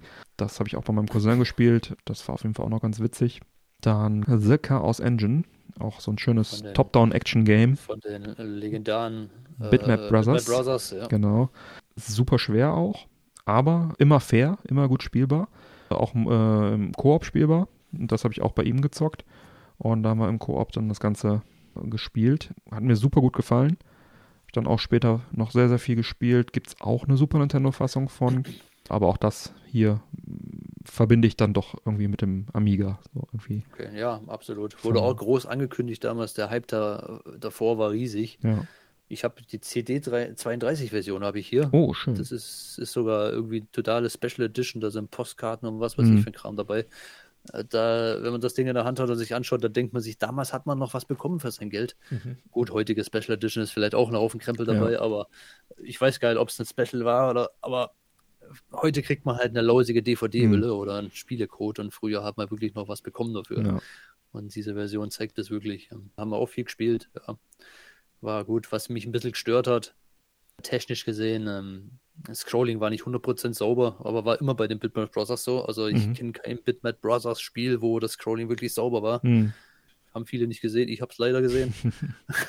und ja. ähm, die Schuss, es gab keine Schussgeräusche. Das war ein bisschen irritierend am Anfang. Man hat geschossen und es gab kein, kein Schussgeräusch. Hm. Also da haben sie sich dann vielleicht auch ganz gut, vielleicht weil es auch nervig gewesen, ja, die ganze wahrscheinlich. Zeit das Bio, Bio, Bio zu hören. Hm. Aber ja, es kommt ein bisschen komisch. Aber man gewöhnt sich dran. Ja. Im Großen und Ganzen kein, kein schlechtes Spiel. Ja. Ich fand es damals halt besonders wegen diesen Koop-Geschichte. Also das kannte ich damals ja, ja. auch noch so noch nicht so viel, dass man so im Koop solche Action-Dinger dann auch durchzockt. Also natürlich gab es das, aber das, das, das hat mir sehr, sehr gut gefallen. Nö, das war schon. Wir haben es auch viel zu zweit gespielt. Ja. War ein Riesenspaß zu der Zeit, ja. Wie hieß denn nochmal dieses ähm, futuristische Ballspiel von den Bitmap Brothers Speedball? Das war Speedball, war Speedball, das, ja. genau. Das ja. Speedball 2 hatte der, glaube ich, auch, mein Cousin. Das fand ich aber nicht so cool. Da haben wir mal eine Partie gespielt. Hat mich damals nicht vom Hocker gehauen. Ich habe dann später nochmal ein bisschen Speedball gezockt. Ist ein gutes Spiel, aber war nicht so meins. War jetzt auch nicht so meins, aber ich kannte viele, die wirklich begeistert davon ja. waren. Also war schon ein wichtiger Titel für Amiga. Und was auch bei ihm immer, was bei ihm auch immer lief, war Shufflepack Café. Das hast du dann mit Maus gespielt. Das war äh, hier, wie heißt das? Ja, Shuffle, heißt Shufflepack, ne? Ist doch. Ja, ja, so heißt es doch. Ja, Gibt es ja auch in irgendwelchen Kinos oder so immer diese, diese Boards, ne, wo man dann halt äh, den, den, den, den Puck hin und her schießt mit diesen Hütchen und da hast halt in so einer Cantina-mäßigen, Star Wars angehauchten Bar gegen irgendwelche ja, Monster gespielt. Das hätte, das hätte auf Maus Eisley hätte das in der Cantina hätte das spielen können. Ne? Ganz das genau, Ganze, ja. Äh, waren halt irgendwelche verrückten Charaktere, so irgendwelche total irgendwelche außerirdischen ja. Charaktere haben wir dann gegeneinander schaffelt. Genau, war auch die Musik war auch, glaube ich, ganz, ganz nett. Und dann hast du da halt mit der Maus dann Shufflepack gespielt.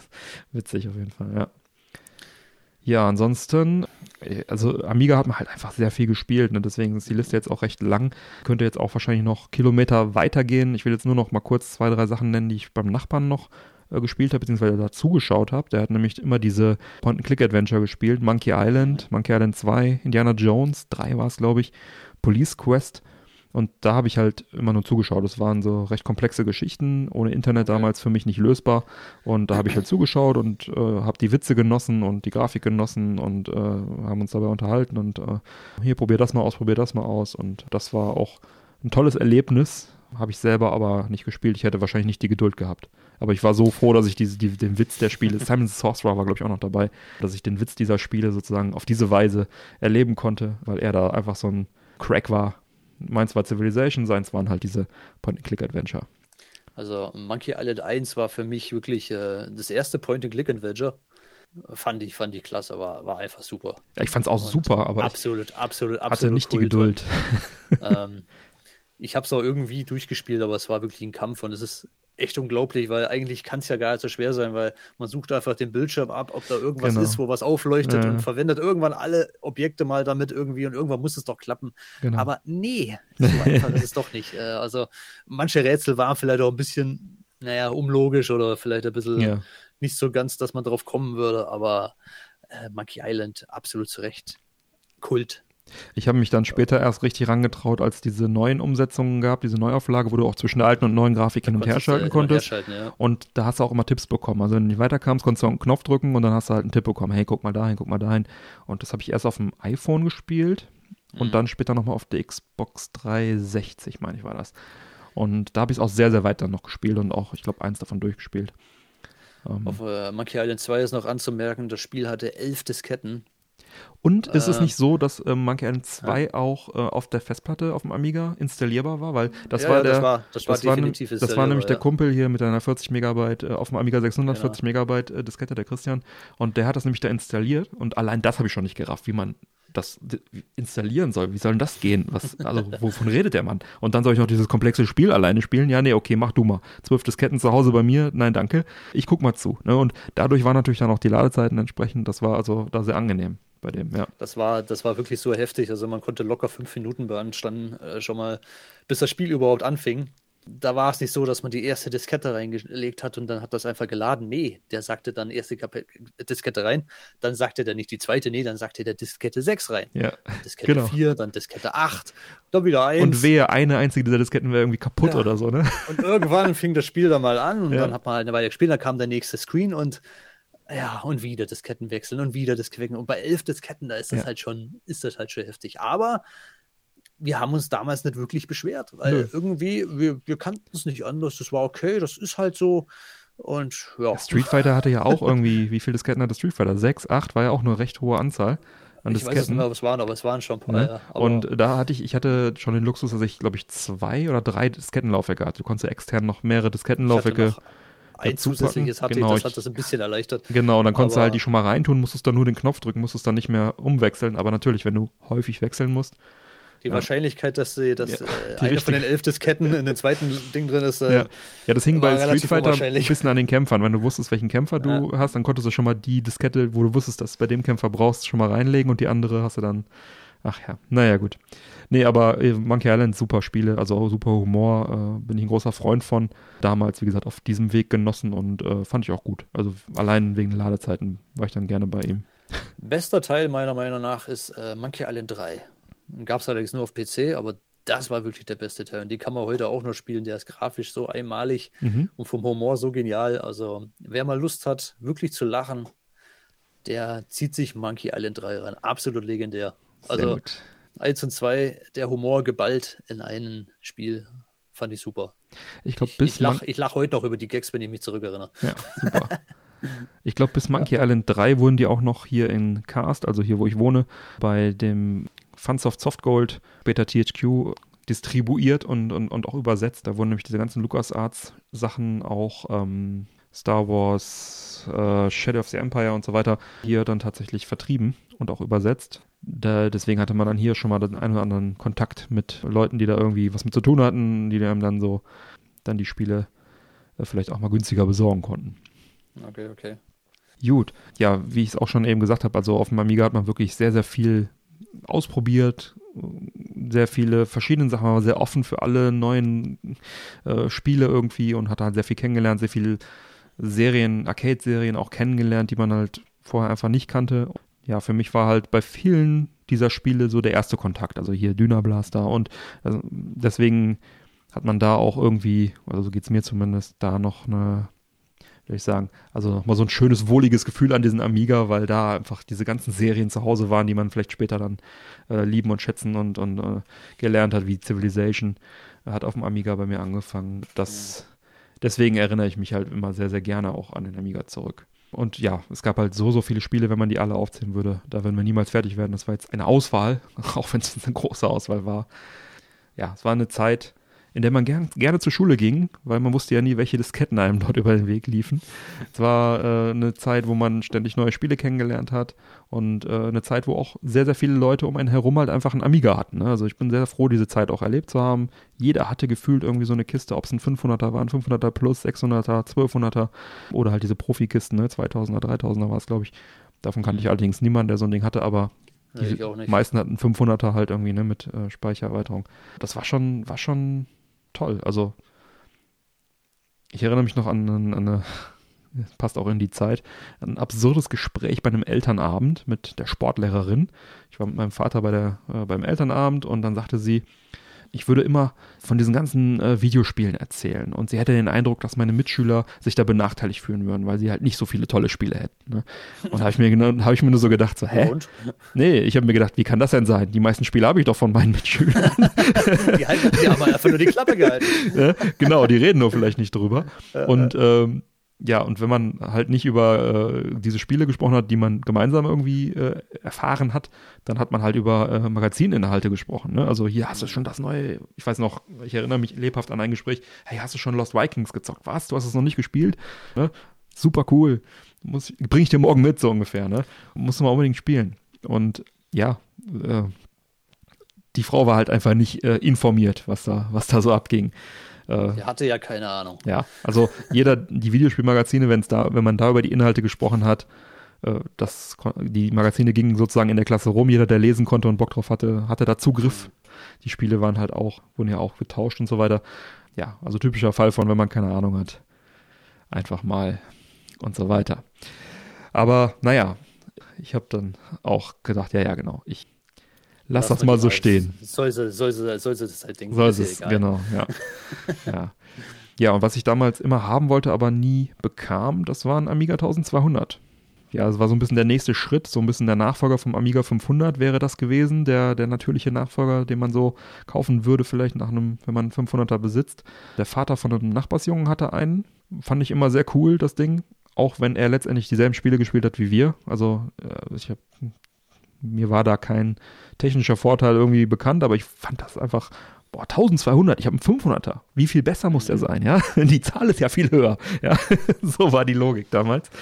Ja, habe also nie einen bekommen in der Zeit. Erst viel, viel später, nämlich, das muss 2012 gewesen sein. Da habe ich einen äh, nagelneuen Amiga 1200 äh, über den Petro Tischenko bekommen. Der hat dann nämlich diese Magic Packs mal besorgt. Er ähm, hat ja selber damals die ja, Amiga-Produktion des 1200ers dann nochmal neu äh, angekurbelt, neu aufgesetzt, diese Magic Packs und äh, dann auch noch sehr, sehr viele in Deutschland davon verkauft und dann die Reste halt irgendwie so nach Indien verkauft. Dort hatte er wohl einen Kontakt noch zu einem Händler, den er die damals verkauft hat und hat die dann 2012, also viele, viele Jahre später, dann äh, reimportiert und hat dann also da noch ein paar Restlagerbestände wieder zurück nach Deutschland geholt und die dann zum Selbstkostenpreis, wie er sagte, von, äh, also ich habe 190 Euro bezahlt dafür, in, mit allem drum und dran, Shipping und was da alles für Kosten noch dazu kam, mhm. ähm, hat er die dann an, sozusagen an die Community verkauft. Ne?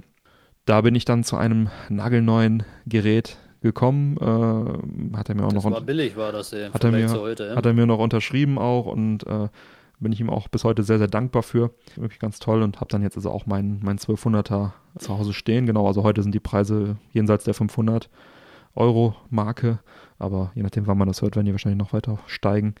Ist ja wirklich verrückt, was da heutzutage so abgeht. Ja, Wahnsinn, ja. Ja, ich habe ihn auch nochmal, ähm, jetzt im Vorfeld der Sendung, äh, habe ich auch nochmal kurz mit ihm darüber geschrieben, weil ich meine Rechnung nicht gefunden habe und ich wollte wissen, wann das denn war. Es war 2012, ich habe die Rechnung mittlerweile gefunden. Und da hat er mir auch nochmal ein paar Fotos rüber geschickt, was er damals für Lagerbestände hatte und so weiter. Die werde ich dann auch nochmal in den Shownotes zu dieser Sendung hier unterbringen. Vielen Dank dafür und schöne Grüße, Petro. Ich hatte, ich hatte von Ihnen eine der letzten ein Gehäuse gekauft. Der hatte leere mhm. Gehäuse, hatte der. Meins war total vergilbt, sah furchtbar aus. Aha. Und da habe ich eins der letzten, was er wirklich noch da hatte, habe ich da wirklich noch bekommen. Mhm. Ähm, ja, und dann war der Amiga wieder schön weiß. Ja, ja, ja der 1200er, den ich mir dann auch später irgendwann besorgt hatte, wie das halt so ist. Ja, man muss ja sagen, der hat die äh, Ende der 90er wahrscheinlich nach Indien verschippt. Die sind dann da über zehn Jahre in einem Lagerhaus äh, ge ge gelagert ne? und dann nochmal hier wieder hingeschippt worden. Also die haben schon ein bisschen was mitgemacht. Ne? Aber dennoch ich hatte, haben ich hatte mit auch mal eine Weile, äh, Ich habe mich mit ihm auch mal eine Weile unterhalten. Ich habe ihn mal in Mannheim getroffen. Mhm. War ein ganz interessantes Gespräch und da hat er auch erzählt, dass da halt eine ziemlich viel, hohe Ausfallrate war. Also da waren viele, viele Geräte, waren da halt mhm. irgendwie versifft, weil die sind da halt auch nicht so ideal gelagert worden. Mhm. Da ist es heiß, da ist es feucht, da regnet es mal rein in die Halle und war also schon, er hatte da ziemlich viele Reklamationen mhm. anscheinend. Hat er mir erzählt. Ja, also, aber viel war wohl auch, wie ich, wie ich gehört habe, dass dann einfach die gesockelten Chips sozusagen sich vom Transport gelockert hatten, die man dann okay. sozusagen nochmal andrücken musste und dann ging ein großer Teil dieser Geräte. Aber dieser er, hatte, er hatte relativ viel ja. Theater damit. Ja, ja, das habe ich auch mitbekommen. Äh, aber, ja. aber das ist irgendwie auch verständlich, wenn man überlegt, Indien-Lager, ja, das Natürlich. ist jetzt auch nicht das Ideale. Dahin schippern, wieder zurückschippern, das ist alles irgendwas, was, ist, was das System nicht besser macht. Ja. Aber ich glaube, äh, unterm Strich ist so ein, sag ich mal, in Anführungsstrichen, neuer Indian Magic Pack äh, 1200er wahrscheinlich in einem vergleichbaren oder besseren Zustand wie ein gut gebrauchter aus Deutschland. Ja, ja, natürlich, ja? klar. Weil die haben ja auch Dank, ihre Jahre. Kam natürlich noch dazu, dass das auch der gerade der Amiga 1200, der hat auch so Probleme mit den Elkos. Ja. Die laufen halt aus, nach einer Weile fangen die Dinger an zu faulen und ja. überhaupt der Amiga hat damit ein großes Problem. Leider, ja. Also wer heute noch einen Amiga hat, an dem er nichts gemacht hat und wer will, dass der noch länger lebt, der sollte dringend diese Elkos auswechseln und vor allem diese verfluchte Batterie, die da drin vor sich hinsifft. Ja, bei meinem 500er habe ich schon die Batterie mehr. von der Echtzeituhr, die habe ich einfach abgeknipst, äh, genau, weil die braucht kein Mensch. Nicht, ja. Ja. Die richtet nur Schaden aus, ja. wenn die ausläuft und die Elkos, da ist das widerliche, die sehen erst ganz gut aus und wenn man nach zehn Jahren wieder einschaltet, den Amiga, dann, dann kriegen die Saft und dann zerreißt die und dann laufen die aus und dann macht's Puff und alles ist am Arsch und dann hast du überall die Säure und überall die Scheiße und ja, das ist ein bekanntes Amiga-Problem, ja.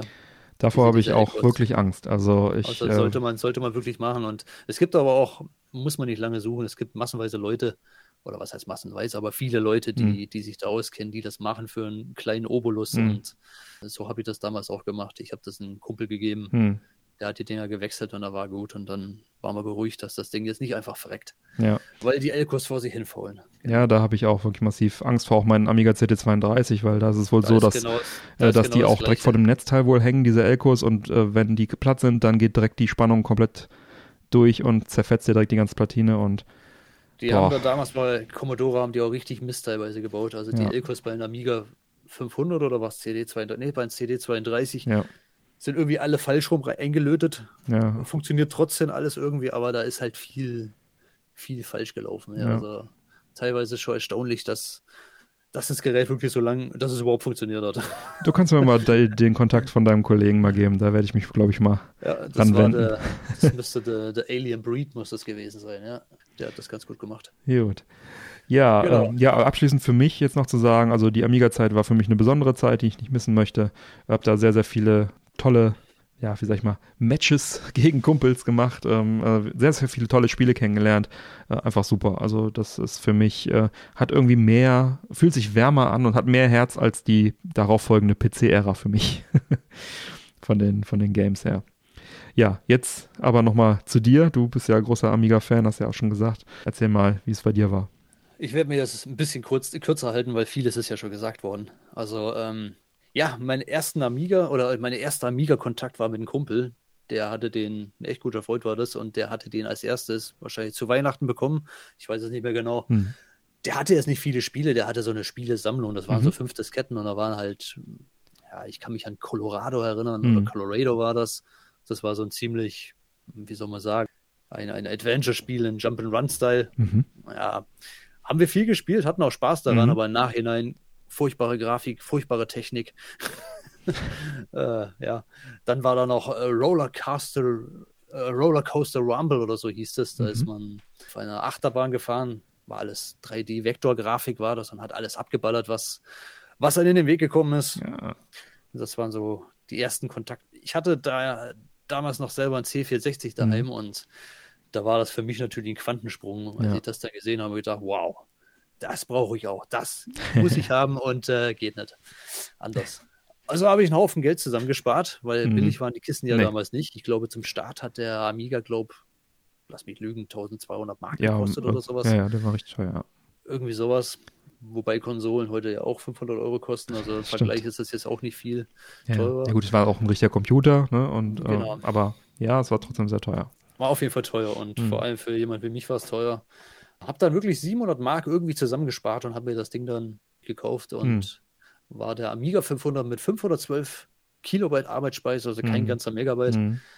Die äh, Speicherweitung habe ich mir später dann irgendwann hm. geholt, weil ohne die ist man dann irgendwann nicht mehr allzu weit gekommen. Ja. Die war dann schon wichtig. Und dann, dann ging es halt los. Also diese, diese Kiste war für mich eigentlich schon die totale Erfüllung eigentlich, weil man konnte nicht nur spielen, man konnte halt noch viele, viele andere Dinge machen. Hm. Ich habe grausige Musik komponiert. das, das, ging zum Beispiel. Aber was viel wichtiger war, das war ein Programm, das nannte sich Deluxe Paint. Ja. Und da konnte man wunderbar malen und Animationen machen. Und ich habe da wirklich, äh, ich habe vor einiger Zeit die Grafiken sogar mal wieder rausgesucht, die ich da gemacht habe. Ah, und ich muss sagen, cool. Alter, gar nicht so schlecht hast du gemacht. also, also, wirklich äh, alles mit Maus gezeichnet. Und ja, ja.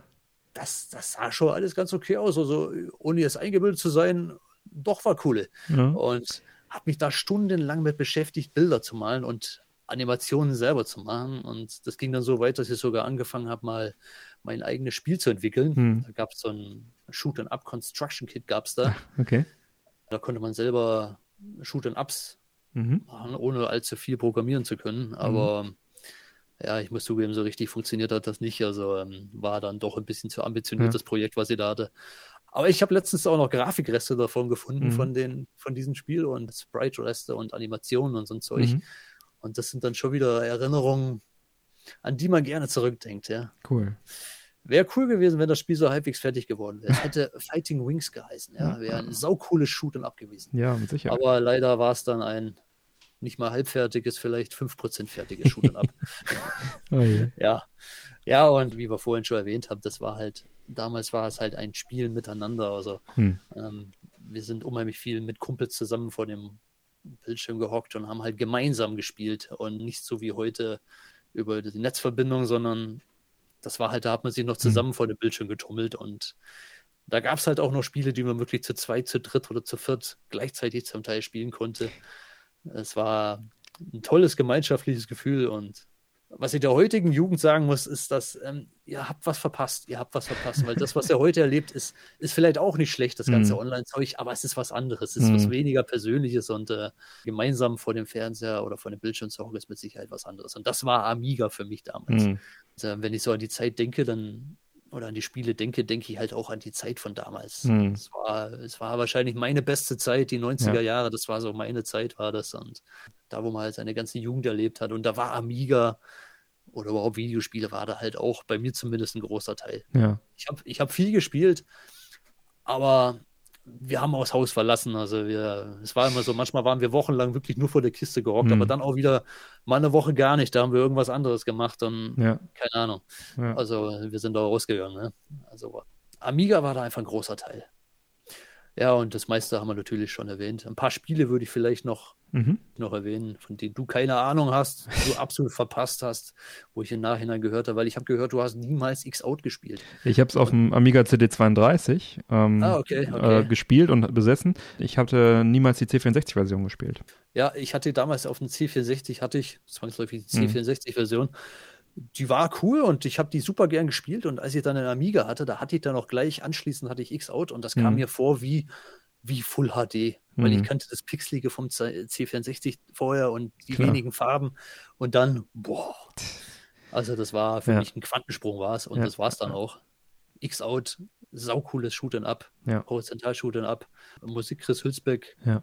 die bekannten Programmierer und alles und ähm, fand ich fand ich klasse, ist auch heute noch gut. Ja. Ähm, erster Endgegner, absolut ikonisch, steht für, eigentlich steht irgendwo schon ein bisschen für Amiga. Mhm. Ich würde fast sagen, es ist der bekannteste Endgegner auf Amiga, würde ich sagen. Wenn mhm. man fragt, was ist der ikonischste Endgegner, den es auf Amiga gibt, dann X-Out. Das war wirklich sau cooles Viech. ja. äh, was haben wir noch? Ähm, Apydia. Ja. Schon wieder Factor 5, ja, das waren halt damals, das war halt wirklich die dominierende Firma damals, die wirklich die krassesten Spiele hm. auf Amiga rausgehauen hat. Apydia war so ein Versuch, ein bisschen äh, japanischen Manga-Flair oder Anime-Flair reinzubringen. Äh, viele haben auch gemeint, das Spiel kommt aus Japan, weil der, weil der Style halt sehr hm. so war, aber nee, es war ein deutsches Spiel. Ja. Äh, man war eine Biene und hat sich ja, durch das, das Unterholz geballert. Das Unterholz geballert, ja. Auch ja, nicht einfach, war, das Spiel, ja. Nee, wirklich, wirklich schwer. Ähm, war ein bisschen wie, wie Gradius oder so. Vom, vom, vom, vom, vom Waffensystem. Und das Blöde mhm. war, wenn man einmal gestorben ist, dann ist das Waffensystem zurückgesetzt äh, worden und dann hatte man quasi keine Chance. Die einzige Chance, dieses Spiel durchzuspielen, war einfach nicht sterben. Ja. Von Anfang bis Ende, ohne einmal zu sterben, durchzuspielen. Und das geht, ich habe es geschafft. Wow. Respekt, ja, Respekt. Ja, ja. Eine coole Sache war, es war so ein bisschen Zwei-Player-Spiel, war es sogar, mhm. weil, wenn man dann, man kennt ja diese Satelliten, diese Drohnen, die man so sagt, mhm. diese zusätzlichen äh, Schussobjekte, die man dann neben sich hat, die bei vielen Shootern abzufinden sind.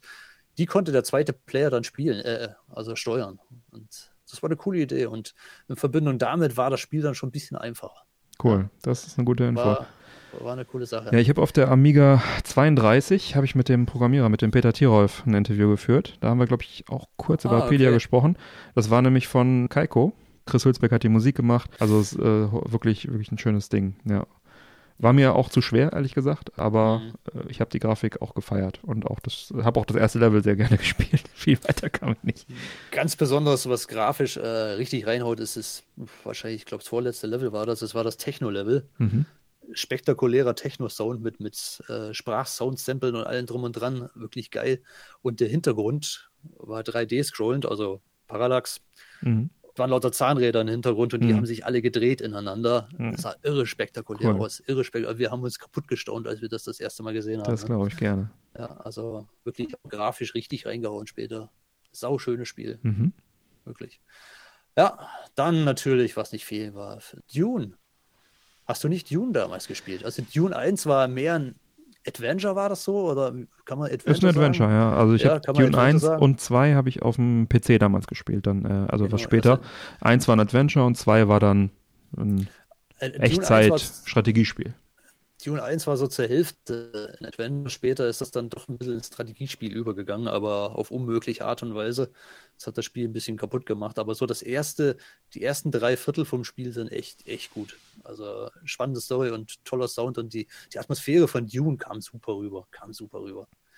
Ja, und dann später kam Dune 2, das ist ja das Echtzeitstrategiespiel schlechthin. Ja. Eigentlich, lass mich lügen, ich weiß jetzt nicht genau, aber ich glaube, das war das, damit hat wirklich Echtzeitstrategiespiel angefangen. In der Form gab es das vorher noch nicht.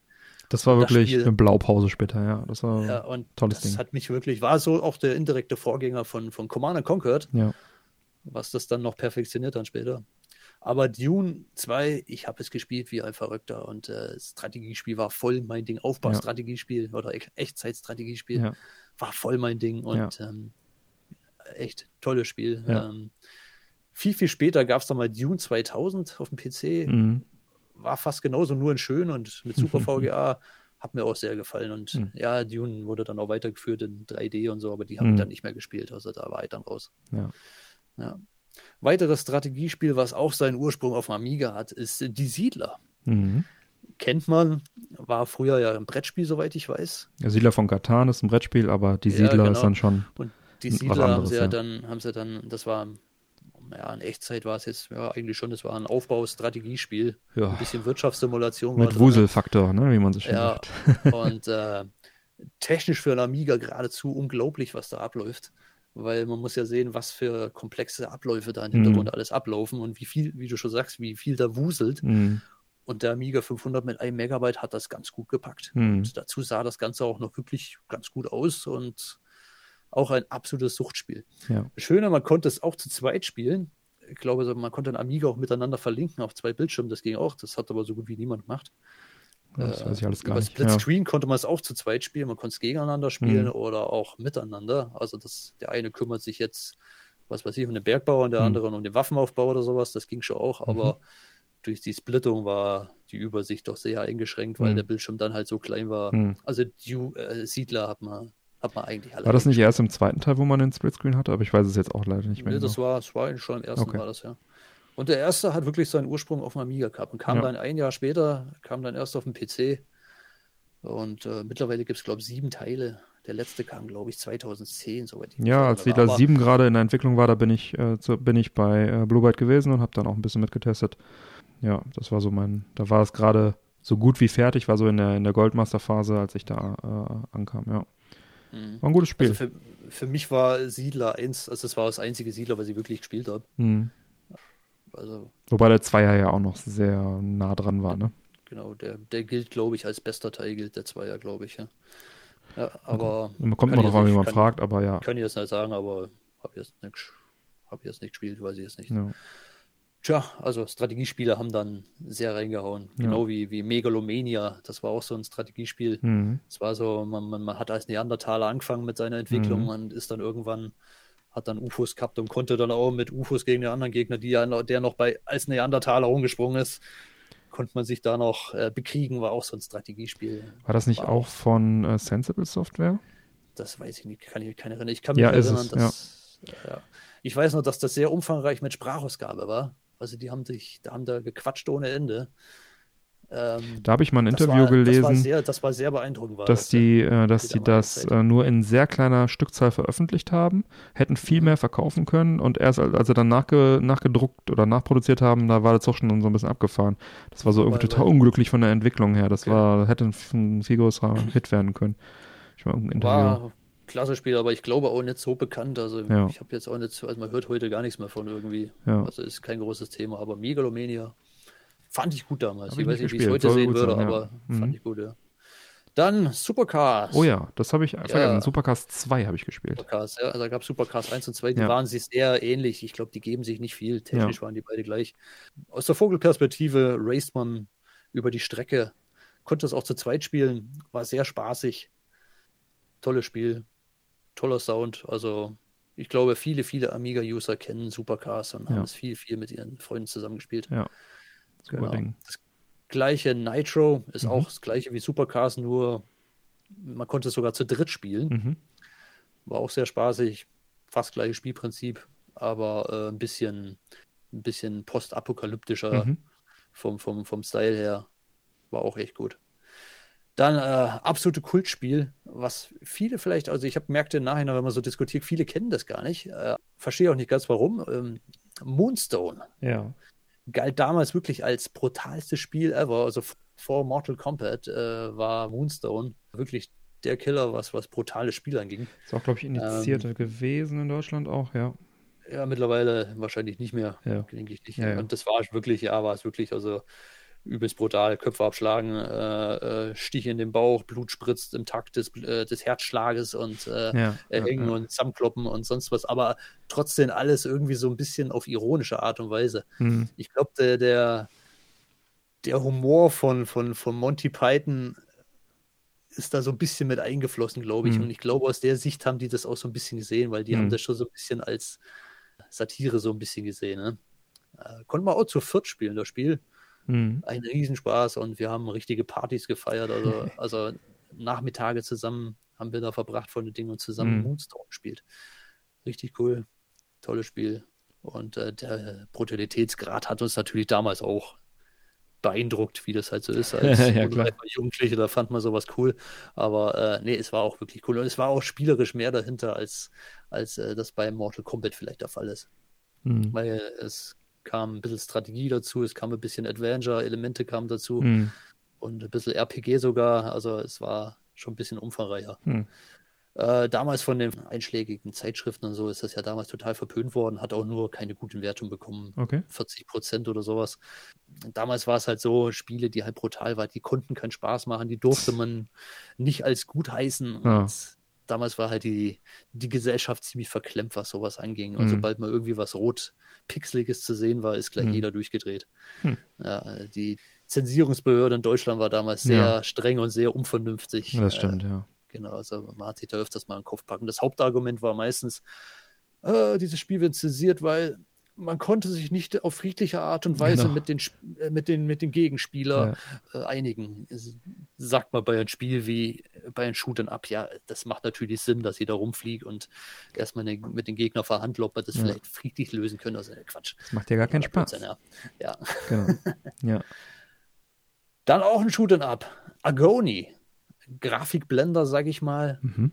Ist von Psychnosis gewesen, der Kultfirma aus England, glaube ich. Mhm waren das Engländer oder waren es Franzosen? Ich bin nicht mehr nee, sind Engländer. Das sind Engländer, ja. Psygnosis, ja. Äh, Psygnosis war ja auf dem Amiga besonders heimisch. Hm. Äh, wo war ich? Agoni, ja, Grafikblender. Ja. Eine Eule fliegt durch spektakulär animierte ah, ja. Level. Hm. Wunderschöne Grafik, spektakulärer hm. Sound.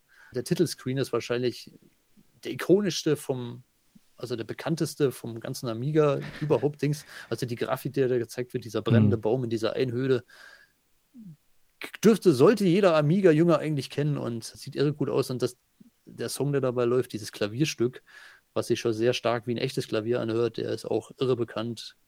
Ja. Letztlich hat das Spiel gameplay-technisch, naja, hm. also wenn die Grafik hm. nicht so geil wäre und wenn das technisch nicht so toll wäre und die Musik nicht so fett wäre, hm. dann wäre das Spiel wahrscheinlich dann auch nicht so der Burner gewesen. Hm. Also gameplay-mäßig ist jetzt nicht viel dahinter. Okay. Es ist jetzt kein sonderlich tiefgängiges hm. Shoot'em-up. Aber ja, Schönes Spiel auf jeden Fall, schönes mhm. Spiel. Dann Swift. der Nachfolger von Silkworm. Silkworm kennt man vielleicht auch. Der eine spielt einen, einen Hubschrauber, der andere einen mhm. Jeep und man ballert sich durch die Level. Ja. Der erste Teil war, Silkworm war zur Horizontalperspektive, war eine Umsetzung auch mhm. von einem Arcade-Shooter, das war ja vorhin ein Arcade-Spiel. Ja, war jetzt auch technisch nicht so oder spielerisch nicht so, so tiefgängig. Mhm. Äh, haben wir aber trotzdem gerne gespielt. Mhm. Swift, der Nachfolger, der war dann schon wesentlich spektakulärer. Äh, es war allerdings diesmal aus der Vogelperspektive, ballertmäßig dadurch. Der eine spielt wieder den Jeep, der andere den Hubschrauber. Das Besondere auf der Amiga-Version, dass es keine, keine Unterbrechung gibt. Es gibt kein Level. Das ganze Spiel besteht nur aus einem einzigen Level. Hm.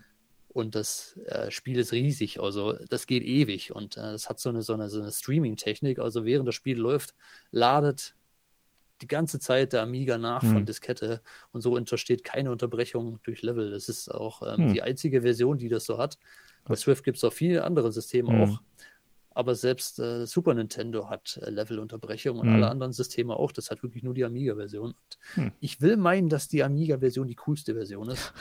Mit Sicherheit. Ähm, äh, vom Design her, vom, hm. vom, vom Spielablauf her und äh, es ist irre cool. Wer den ersten Endgegner mal gesehen hat, der mhm. ist so krass geil in Szene gesetzt worden mit den Soundeffekten zusammen. Mhm. Ähm, ja, aber ohne Code nicht zu schaffen, mhm. nicht, mhm. nicht zu bewältigen. Also ich, ich will meinen, dass das Spiel hat keiner ohne Code durchgespielt. Ja. Würde ich als absolut unmöglich bezeichnen.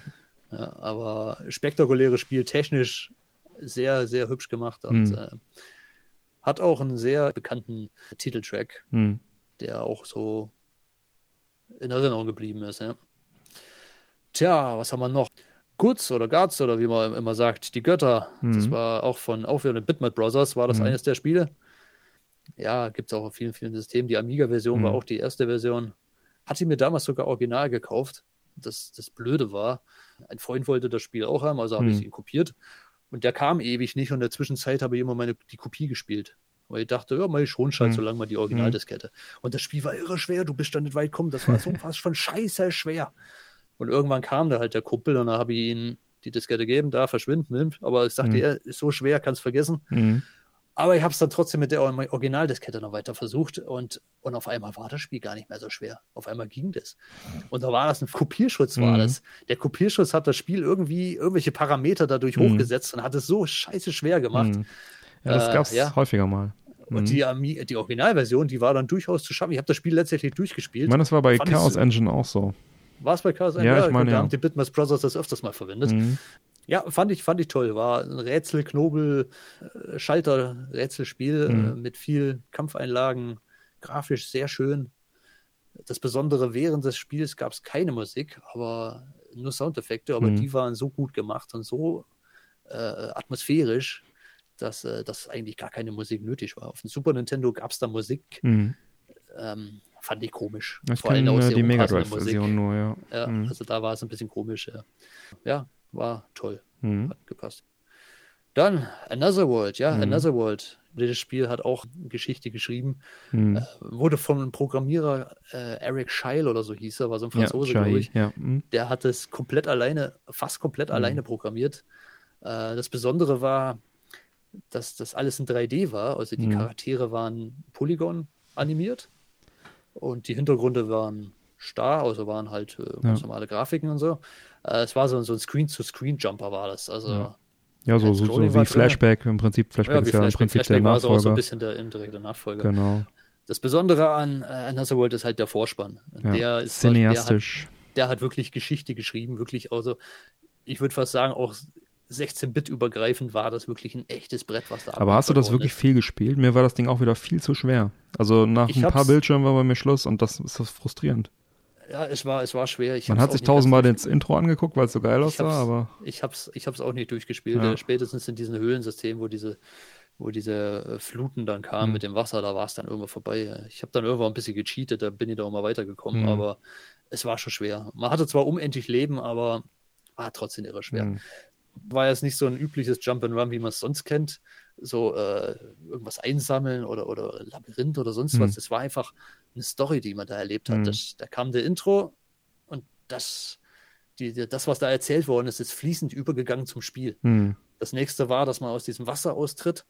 Im Hintergrund hat man schon so, so ein löwenähnliches ja. Viech gesehen. Man ist ein paar Screens weitergegangen Und auf einmal steht ein dieser Löwe, kommt dann in den Weg. Mhm. Und das Besondere war, dass das während des Spiels jedes Mal Cut-Szenen reinkamen. Mhm. Also das Spiel wurde ohne Ladepause unterbrochen, eine sekundenlange Cutscene mhm. kam. Da musste man dann darauf reagieren. Also das war schon was Besonderes, dass ja. während des Spiels also eine Zwischensequenz kam. Ne? Ja. Man hat da eigentlich, ja, man hat die Story da drin gespielt. Ja, und sah wirklich sehr beeindruckend aus. Also mhm. Die, die, Grafik war so, als wäre ja, zurückhaltend, also jetzt nicht irgendwie super bunt oder sowas, mhm. aber von technischer Seite her wirklich beeindruckend. Ja. Genau. Ja, Toki wollte ich noch kurz ansprechen. Mhm. Dieses berühmte Affenspiel kam mhm. letztens auch eine neue Switch-Version für raus, eine mhm. Remaster kam daraus. Genau. Ganz schön gemacht, ja. Arcade-Titel äh, auch. War ursprünglich Arcade-Titel. Die Amiga-Version ist das Besondere, dass die fast besser ist wie, wie die Arcade-Version. Also ich würde fast sagen, ich habe das mal ein bisschen verglichen. Mhm. Die Amiga-Version ist wirklich, wirklich die schönste. Mhm. Schöner als die Mega Drive-Version und sogar ein Ticken schöner als, als die Arcade-Version. Mhm. Weil ähm, der Hintergrund ist ein bisschen aufwendiger animiert und so. Und äh, also da haben die sich wirklich mega Mühe gegeben und es ist eine wirklich saugute Umsetzung. Mhm. Und das für so ein Murkser-System wie der Amiga eigentlich, wo sowieso nicht viel zu erhoffen war, was Einnahmen angeht, war das schon äh, mhm. ganz gut. Ich habe es auf dem Lynx viel gespielt, ja. Ja, war auch nicht ganz einfach, aber ja, äh, ja tolle Spiele. Ja.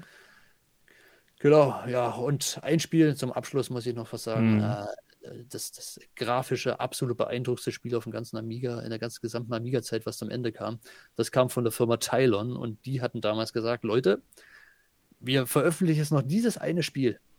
Und wenn ihr Idioten das weiterverkauft und wir verdienen kein Geld, dann ist das mhm. das letzte Spiel. Aber wir versprechen euch, das Spiel wird geil und wir holen alles aus der Kiste raus, was geht. Ja, ähm, das eine Versprechen haben sie eingehalten, dass es wirklich das grafisch beeindruckendste Spiel war, was wirklich je für den Amiga rauskam. Nur das Versprechen der User kam nicht rum. Das Spiel wurde kopiert wie blöd. Tylons letztes Spiel hieß dann Lionheart. Das war dann wirklich das letzte Spiel, ja. weil es sich dann finanziell leider nicht gelohnt hat, weil es jeder kopiert hat. War ja das Aber, Schicksal von vielen Programmierern, dass es genau, sich finanziell war, nicht gelohnt hat. Ja. Genau. Ja, und Lionheart hat wirklich technisch richtig auf die Kacke gehauen und die Grafik hat achtfach voneinander obermängiges äh, Parallax-Scrolling im Hintergrund gehabt, plus Zeilen-Scrolling auf dem Boden. Also das habe aber beim Super Nintendo mhm. ziemlich oft gesehen, dieses Mod 7-Effekt. Mhm. Das hat das in diesem Spiel auch gehabt. Und es war wirklich total, mhm. also man hat wirklich nicht glauben können, was da auf den Screen abläuft, was, das, was da grafisch ja. abgefeuert wurde. Spektakulär. Auch soundtechnisch, Matthias Steinbach hieß, glaube ich, der, der Soundmagier von den Dingen. Hat er richtig gut gemacht. Mhm. Klasse Soundtrack, ist wirklich in Erinnerung geblieben. Orchestraler Soundtrack war das wirklich. Ja, gut gemacht. Und auch ja. das Intro wirklich sehr beeindruckend. Also kennt man, sollte man kennen. Leider äh, gameplay-technisch war es nicht ganz so der Hit. Es war okay, aber ja, hätte man, hätte man sich, also es war kein Turrican und es war kein, kein Golden Axe war es, mhm. ja, aber war okay. Letztendlich ja. hat man das Spiel auch nur wieder mit Cheats durchgespielt, ja. sonst war es nicht zu schaffen. Ja, das ist äh, bei Amiga-Spielen tatsächlich hatten wir, glaube ich, auch schon bei dem C64 kurz mal angeschnitten, das Thema. Diese Tra Trainer, die dann teilweise bei den äh, Sicherheitskopien dabei vorab dabei waren und die Demos, äh, die haben das Ganze halt ein bisschen schon aufgewertet. Also einmal hast du eine schöne Demo am Anfang meistens gehabt, von, den, von denen der es gecrackt hat, und dann hast du noch die Möglichkeit gehabt, äh, Cheats einzustellen, unendlich Leben, unendlich Energie, was weiß ich. Und äh, weil diese Spiele halt oft kackenschwer waren oder halt die Umsetzung, sag ich mal, so Arcade originalgetreu waren, dass sie halt zu schwer waren und weil sie einfach nicht darauf ausgelegt waren, war das schon oft ein Mehrwert. Also da war es schon oft, äh, da hätte man, war die, ne, war die Kopie besser als das Original. War die Kopie Wobei es natürlich auch immer, wobei es natürlich auch immer Cheats gab, in den ganzen äh, Zeitschriften gab es mhm. ja extra eine Rubrik, da standen die Cheats drin und ähm, ja. Also ein Trainer ist natürlich komfortabler, da kannst du einzeln auswählen, auch, was du gerne haben willst, ne? Ich könnte sogar von, von Swift wüsste den, äh, wüsste den Cheat immer noch, ey. Pass auf, NCC 1701. Alles Kommt klar. dir bekannt vor, oder? Ist notiert. Ja, Star Trek. Genau. Ja. Deswegen konnte ich mir das gut merken. Ey. Sehr gut, sehr gut. ja, ja, ja. Nee, äh, ich weiß nicht, gibt es das heute eigentlich noch Cheats? Also bei aktuellen Videospielen gibt es keine Cheats mehr, oder? Ich weiß es nicht. Das ist komplett weg, glaube ich, oder? Das, ist so, das war so ein 16-Bit-Ding. Ich glaube, aber heute ist es ja, schon nachgelassen. Ja, bei PlayStation gab es noch viel. Aber ähm, heute ist es natürlich auch so, dass das Balancing auf einem Niveau ist, dass du ja, dass es eigentlich nicht mehr nötig ist. Heute ist es eigentlich schon normal, dass du unendlich Leben hast, dass du, wenn du, keine Ahnung, zehnmal stirbst, dass du dann auf einmal, äh, dass du dann direkt zum nächsten Abschnitt gebracht wirst oder bei irgendwelchen Mario-Titeln äh, aktiviert sich dann Autoplay und der spielt dir dann die, die Szene selber das, äh, bis zur nächsten Szene durch oder so. Also das, ich glaube, da hat sich einfach sehr, sehr viel im Balancing mittlerweile so ge getan und optimiert, dass es nur noch selten nötig ist. Ne? Muss ich. Was ja was Gutes ist eigentlich. Absolut, bei den absolut aktuellen Spielen, ja. Also ich glaube, mhm. wenn du easy einstellst, dann schaffst du das Spiel genau, auch. Ja. Also in Gear of War zum Beispiel, da schaffst du easy. Und du kannst viel Problem. häufiger speichern und so ja. weiter und so weiter. Aber ja. das war so zu 360-Zeiten, PS3-Zeiten und ja, äh, auch der PS4-Zeiten äh, mhm. war das nicht immer so ganz ausbalanciert. Also ja. waren viele, viele Spiele dabei, da, da bin ich drauf verzweifelt und da konntest du easy einstellen und mir dachte, wolltest du mich verarschen, das soll easy sein, ich schaffe nicht mal das erste Level. Also, ja. ja aber halt wir schweifen ab, wir war, schweifen ab. Ja. aber damals waren Cheats halt noch sehr ja. äh, aktuell in den 16 und bei Amiga sowieso, ja. Und die Zeitschriften die waren, da, genau. waren da sehr, sehr hilfreich. Und das war was, was unsere Jugend von heute auch nicht mehr kennt. Ja. Hast du noch weitere Spiele? Weil mir sind auch noch drei Spiele eingefallen, die ich noch ganz kurz Tja, reinreichen Bobble will. Bobble haben wir ja schon gesprochen beim genau. letzten Mal. Robin Hood will ich vielleicht noch kurz erwähnen. Mhm. Das Spiel, was keiner kennt. Ähm, es war so eines der ersten Open-World-Spiele mhm. wirklich. Also relativ kleine Welt war das. Die Ansicht war so ein bisschen wie bei Popolois, mhm. äh, wer das vielleicht kennt. Mhm. Also isometrische Ansicht war mhm. das. Grafik war auch nicht schön und äh, Technisch war es jetzt auch nicht der Wahnsinn. Mhm. Also war wirklich ein sehr unauffälliges Spiel. Mhm. Aber es war wirklich so ein bisschen ein Wolfs im Schafspelz. Mhm. Äh, das, das hatte echt Potenzial, diese Open World, diese viele, viele Möglichkeiten, die man da hatte, da was äh, zu erledigen oder zu machen. Man hatte zum Beispiel auch die Möglichkeit, das Spiel konnte man nach zwei Minuten erledigen. Mhm. Also man hat angefangen und auf zum König oder mhm. was der, der Sheriff von Nottingham mhm. und wenn man den halt gleich geschickt umgebracht hat, dann. War Happy End fertig, das ganze mhm. Theater haben wir uns sparen können. Mary Jane kam und alles gut, Spiel vorbei. Aber man konnte halt so viel mehr machen. Man konnte okay. Bruder Tuck konnte man kennenlernen, dann konnte man da den Drachen tönen und da und da. Das Witzige war, dass dann so der ganze Freundeskreis hat das zu der Zeit gespielt. Und an dem Schulhof hat man sie halt dann ausgetauscht. Mhm. Ah, geh mal dahin, mach mal das. Und wenn du das machst, dann mhm. passiert das und so. Ja, das war schon cool. Also hätten die das Spiel ein bisschen besser produziert, mhm. schönere Grafik, einfach, wenn das einfach ein fetter Titel ja. gewesen wäre, das wäre echt der Kulttitel gewesen ja. und hat echt das Potenzial gehabt für wesentlich mehr. Aber letztlich war es dann doch ein sehr schmalspuriges Spiel. Schade, ja. Äh, aber ist mir sehr positiv in Erinnerung geblieben. Wenn man es heute anschaut, ich habe mir letztes Mal ein Video dazu angeschaut, es sieht grauenvoll aus. Ich glaube, ich würde es heute nicht mehr packen, mhm. aber früher war man halt weniger anspruchsvoll. Da ging das noch. Du hattest auch noch ein paar Spiele? Ja, ich mir glaub, ist noch eingefallen. Das Wichtigste habe ich. Ja, mir ist noch eingefallen, Wings of Fury haben wir noch gespielt wo man genau, halt mit ja. einem Flugzeug von einem Flugzeugträger startet, was schon eine Herausforderung war. Wenn man das aber geschafft hatte, dann äh, flog man halt im oberen, Erfahrung bei mir, ja. Genau, flog man im oberen Bereich des Bildschirms und konnte halt dann mit so einem, was war das, so, so eine Propeller-Kampfjet aus dem Zweiten Weltkrieg Jet noch nicht mal, kam Flugzeug aus dem Zweiten Weltkrieg äh, und hast dann halt Bodenziele angegriffen und auch später Luftziele. Und das Japaner hat, haben genau, das hat, das hat mich auch wieder so ein bisschen an, an Joblifter erinnert, so ganz grob vom, vom Gameplay her. Das habe ich auch noch viel gespielt. Äh, dann gab es noch Stunt Racer. Das war so ein, mhm. ähm, du hast im Prinzip so einen Monster Truck aus der Cockpit-Perspektive gesehen, musstest auf so einem Polygon 3D-Track fahren. Dann kam auch Feuer immer aus den, aus den äh, Auspuffrohren an der Seite raus und äh, man ist dann von, von, der Strecke gefahren. Das hat man halt so einen Crack im, im, in der Scheibe gehabt, so, so, so eine zersplitterte Scheibe und so weiter und äh, hat auch nicht besonders viel Spaß gemacht, war irre langsam, aber irgendwie was spektakulär. Man hat es immer wieder eingelegt. Und was wir für Multiplayer noch viel gespielt haben, war Rampart. Auch ein Arcade-Titel wo du halt zwei Bildschirme waren geteilt, konntest auch alleine spielen, dann hast du halt ein Fort gebaut, hast deine Kanonen gesetzt, hast auf den Gegner geschossen und musstest das dann um, in der Pause wieder aufbauen. Ja, so ein Strategieding, das haben wir auch noch okay. ganz viel auf dem Amiga gespielt. Das wollte ich noch nachreichen, die sind mir so, sozusagen gerade noch zugeflogen. ein echter kranker Titel ist mir auch noch eingefallen. Ich weiß nicht, ob das so ein offizielles Spiel war, ich kann es mir fast nicht vorstellen. Ist bestimmt auf dem Index gelandet oder die hätten es verteufelt. Es nennt sich Splitting Image. Okay. Äh, war ein Beat'em Up, mhm. grausige Grafik und äh, man konnte ja, äh, damals gängige Politiker aus Man konnte mit Gorbatschow gegen den Papst kämpfen. Okay. Und äh, was weiß ich, wer halt damals alles gerade so in den 90ern politisch irgendwie so ein bisschen bekannt war. Und dann haben die sich halt verkloppt dann gegenseitig, weiß. Und der Papst gegen Gorbatschow kämpfen, das ist natürlich schon ja, war total verrücktes Spiel irgendwie, ja. War bestimmt garantiert auf dem Index und ist bestimmt verteufelt worden. Ich weiß sogar nicht, ob das so offiziell war. Okay. Ich habe gerade mal Screenshots rausgeholt. Er ja. sagt mir jetzt nichts, aber. Nee, es ist, glaube auch nicht, dass das so 100% offiziell war. Ja. Ich glaube, das ist so ein bisschen Abwandlung gewesen. Da gab es doch damals diese Gummipuppen, wo sie diese Politiker immer und die Stars ja, ja. Haben. Ja, und ich glaube, das ist irgendwie so ein bisschen da angelehnt. Okay. Hm. Ja, ich schaue gerade, ja, ziemlich verrückt, ey. Hm. Klingt so. ja, okay. Ja, aber das war halt auch, das, da gab es halt auch Titel auf dem Amiga, hm. die vielleicht nicht so ganz offiziell waren und die Nintendo auf ihrer Konsole nicht so ganz zugelassen hätte. Ja. ja das war das was halt. mich natürlich beim Amiga immer sehr beeindruckt hat und was ja bis heute auch immer noch hoch im Kurs steht, ist halt auch der Sound, ne? Der, die Musik, ja. der Sound, der damals den Spielen immer so vorgelagert war in den Intro-Sequenzen und so weiter und so weiter. Also das war schon, war schon toll, was, was der Amiga da geleistet hat.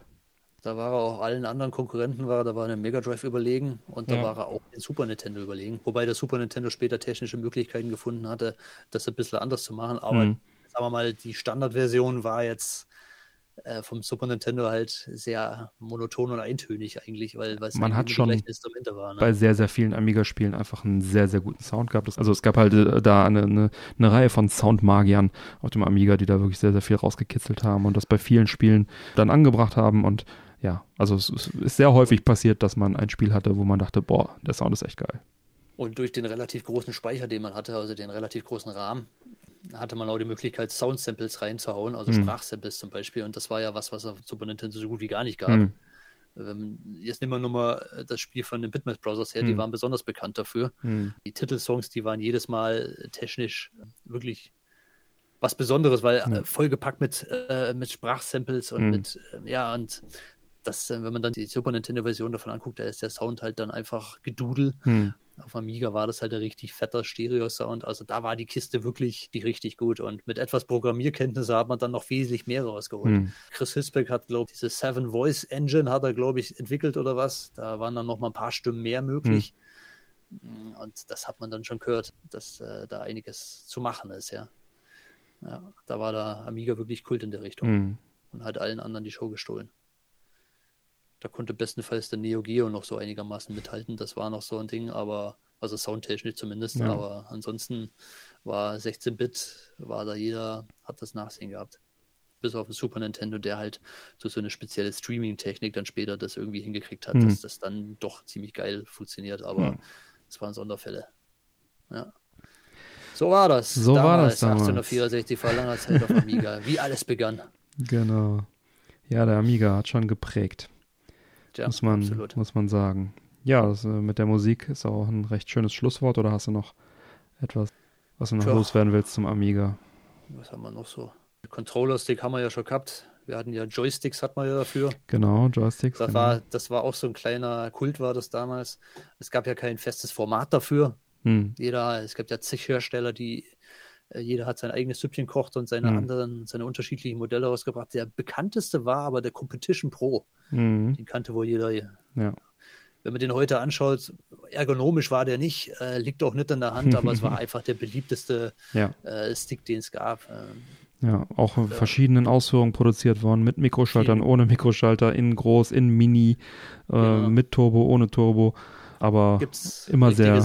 Gibt es richtige Sammler heute ähm, Ach, und auch Special Editions, die richtig, richtig teuer sind. Ich habe mich gerade heute, weil ich vor ein paar Tagen habe ich einen Karton ausgekramt bei hm. mir aus dem Lager und da waren noch drei oder vier Stück davon drin. Hm.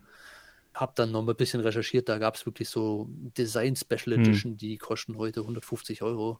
Also echt Sammlerstücke sind das teilweise. Also ich habe so ein, so ein Mini, so ein Competition Pro Mini. Den habe ich auch gefunden, ja. ja. Wusste ich gar nicht, dass das gibt. Ja. Den finde ich, der liegt richtig gut in der Hand. Das ist ein richtiger Handschmeichler. Ich spiele damit unheimlich mhm. gerne. Aber die okay. sind super anfällig. Also ich habe zwei Stück, glaube ich, und einer davon geht auch schon nicht mehr. Und habe auch dann gelesen, als ich da mal geguckt habe, ob man den leicht reparieren kann, dass die wohl irgendwie ein bisschen blöd produziert wurden, dass die halt schnell kaputt, also anfälliger sind, schnell kaputt gehen und auch leider nicht okay. so leicht zu reparieren sind. Geht wohl irgendwie alles. Da sind die alten, die großen, deutlich robuster, die ja, kriegst ja nicht kaputt, Weil die Dinger die haben standardmäßige Mikroschalter drin, äh, die man halt ja. Äh, vom Arcade-Bereich kennt und daher kann man die natürlich leicht. Ja, die kleinen auch irgendwie, aber da sind irgendwie, da sind irgendwelche Sollbruchstellen drin, ja, ja. Also ich mag den auf jeden Fall unheimlich gerne. Ich spiele sehr, sehr gerne mit dem, mit dem Competition Pro Mini. Nur leider sind die halt ein bisschen anfälliger. Und es war halt einer der Joysticks, die auch diese zwei Button unterstützt haben, aber soweit ich weiß, nur der, der diese dreieckigen Zusatzbutton oben dran hatte. Da gab es ja zwei also, Versionen. Einmal okay. der, der rote Bekannte, ich glaube, der hm. hat wirklich nur eine Buttonfunktion. Hm. Also er hat schon zwei Button, aber beide haben die gleiche Funktion. Hm. Und der, dann gibt es den extra, der hat oben diese Dreiecks-Button hm. nochmal dran und das ist, glaube ich, die zweite Belegung. Also. Also praktisch die rechte Maustaste und mhm. linke Maustaste. Es müssen ja zwei geben, weil wir haben ja eine Maus mit rechts und linker Maustaste. Ja. Und das gehen wir in Dinge. Haben aber nur sehr wenige Spiele, wie gesagt, mhm. unterstützt. Mhm. Ja. ja. Quickjoy war auch noch so eine bekannte Marke. Da gab es dann so Flightsticks von und so. Aber man hatte damals auch, also ich hatte den ganzen Fundus an Joysticks. Ich hatte natürlich einen Competition Pro damals, aber ich hatte auch noch irgendwelche anderen Dinger da rumfliegen. Und man konnte auch, wie war das? Konnte man den Mega Drive Joystick auch irgendwie verwenden? Ja, genau, das habe ich auch äh, teilweise Control, gemacht. Mega Drive Controller konnte man da genau. auch verwenden. Ne? Ja, ja, konntest du auch benutzen, genau. Ja, ja, aber ich glaube nur ein spezielles Modell. Ähm, Nö, das ist ganz normal. Also die haben diese ganz normalen, ähm, äh, was ist das, 9 Pol-Anschluss da gehabt. Und, aber die Codierung, äh, war die Codierung nicht anders? Ich habe den 1 zu 1 angeschlossen. Ich glaube, Master System okay. ging auch. Den damals benutzt. Und es ist ja auch so, dass Atari damals ja Sega und Commodore war da schon pleite, sonst hätten sie die auch noch verklagt, verklagt hat, weil die ja das Patent auf diese neuen Polanschlüsse vom Atari 2600 hatten. Sega musste da auch eine hohe Summe okay. zahlen, 30 Millionen oder was sie bezahlt haben und mussten irgendwie, ja, anderes Thema, aber äh, die haben das benutzt und hat funktioniert. ja, das wusste ich auch nicht. Ja. Wieder was gelernt. Ja, ja. Also Atari hat später geklagt zu Jaguar-Zeiten, also Mitte der 90er. Commodore hat sich da gerade schon verabschiedet gehabt, deswegen waren die dann da raus und Sega musste dann zahlen. Eine verrückte Videosache habe ich noch. Der Amiga, der spuckt ja eigentlich RGB raus, was mhm. ja super ist. Aber irgendwie hatten die, die Fernseher von damals, die hatten keinen RGB-Anschluss oder was. Also das war irgendwie, also das war noch nicht so ganz populär. Und da hatte man diesen ähm, TV-Modulator. Mhm. Das war nochmal so eine Zusatzbox, die man kaufen musste. Die hat, was weiß ich, nochmal 50 Mark gekostet oder was. Und die hat man hinten angeschlossen und mhm. die hat wirklich paradoxerweise hat die das RGB, das super tolle RGB-Signal mhm. in Antennenanschluss Scheißdreck umgerechnet. äh, und Katastrophe. Also, ja, das Ding hatte ich damals irgendwie auch. Also, mhm. Da hatte ich noch keine Ahnung von mhm. sowas. Ja, man hat sich Klar, die Qualität nicht wirklich beschwert am Anfang. Ja.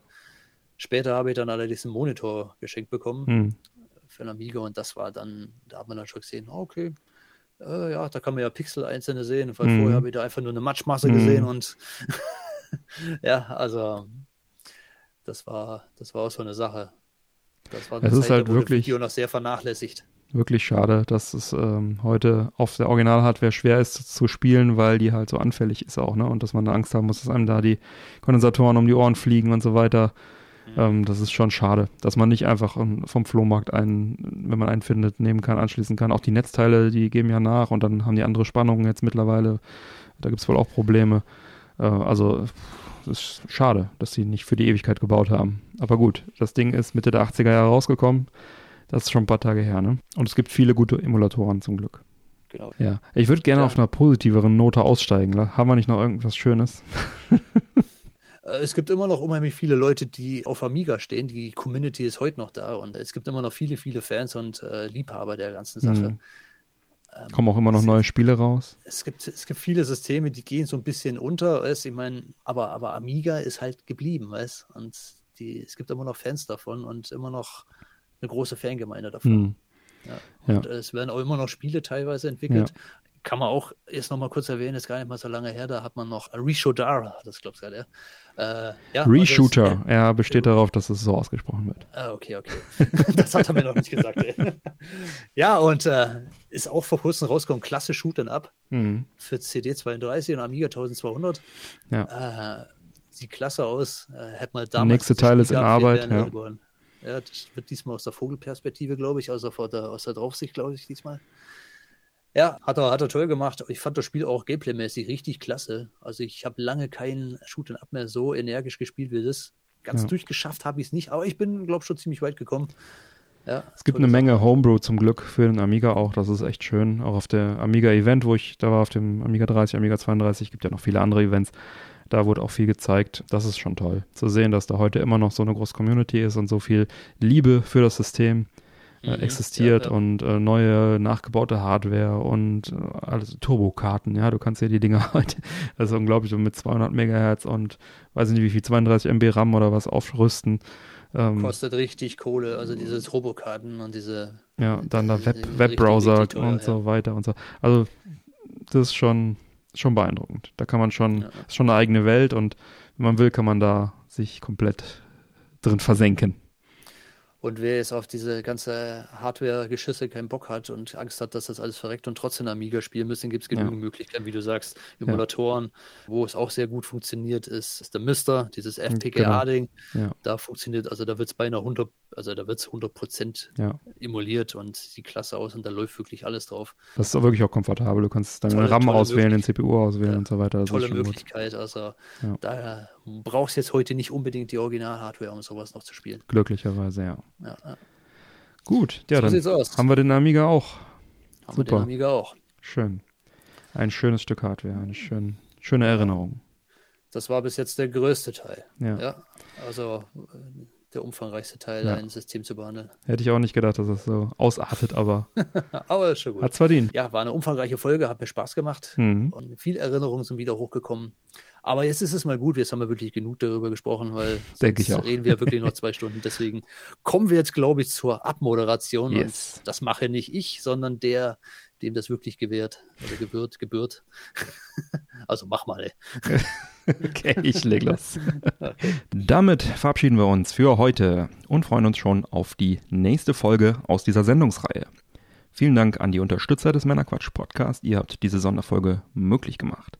Und euch allen vielen Dank fürs Zuhören und denkt dran, neue reguläre Folgen Männerquatsch erscheinen an jedem ersten und dritten Montag im Monat. Damit ihr keine Folge mehr verpasst, abonniert uns doch gerne. Die Infos zum Abonnieren sowie alle Links zur Sendung findet ihr auf unserer Webseite männerquatsch.de. Bleibt mir zu sagen, bitte empfehlt uns weiter. Vielen Dank für die Aufmerksamkeit. Auf Wiederhören und bis bald. Bis demnächst. Ciao. Ciao.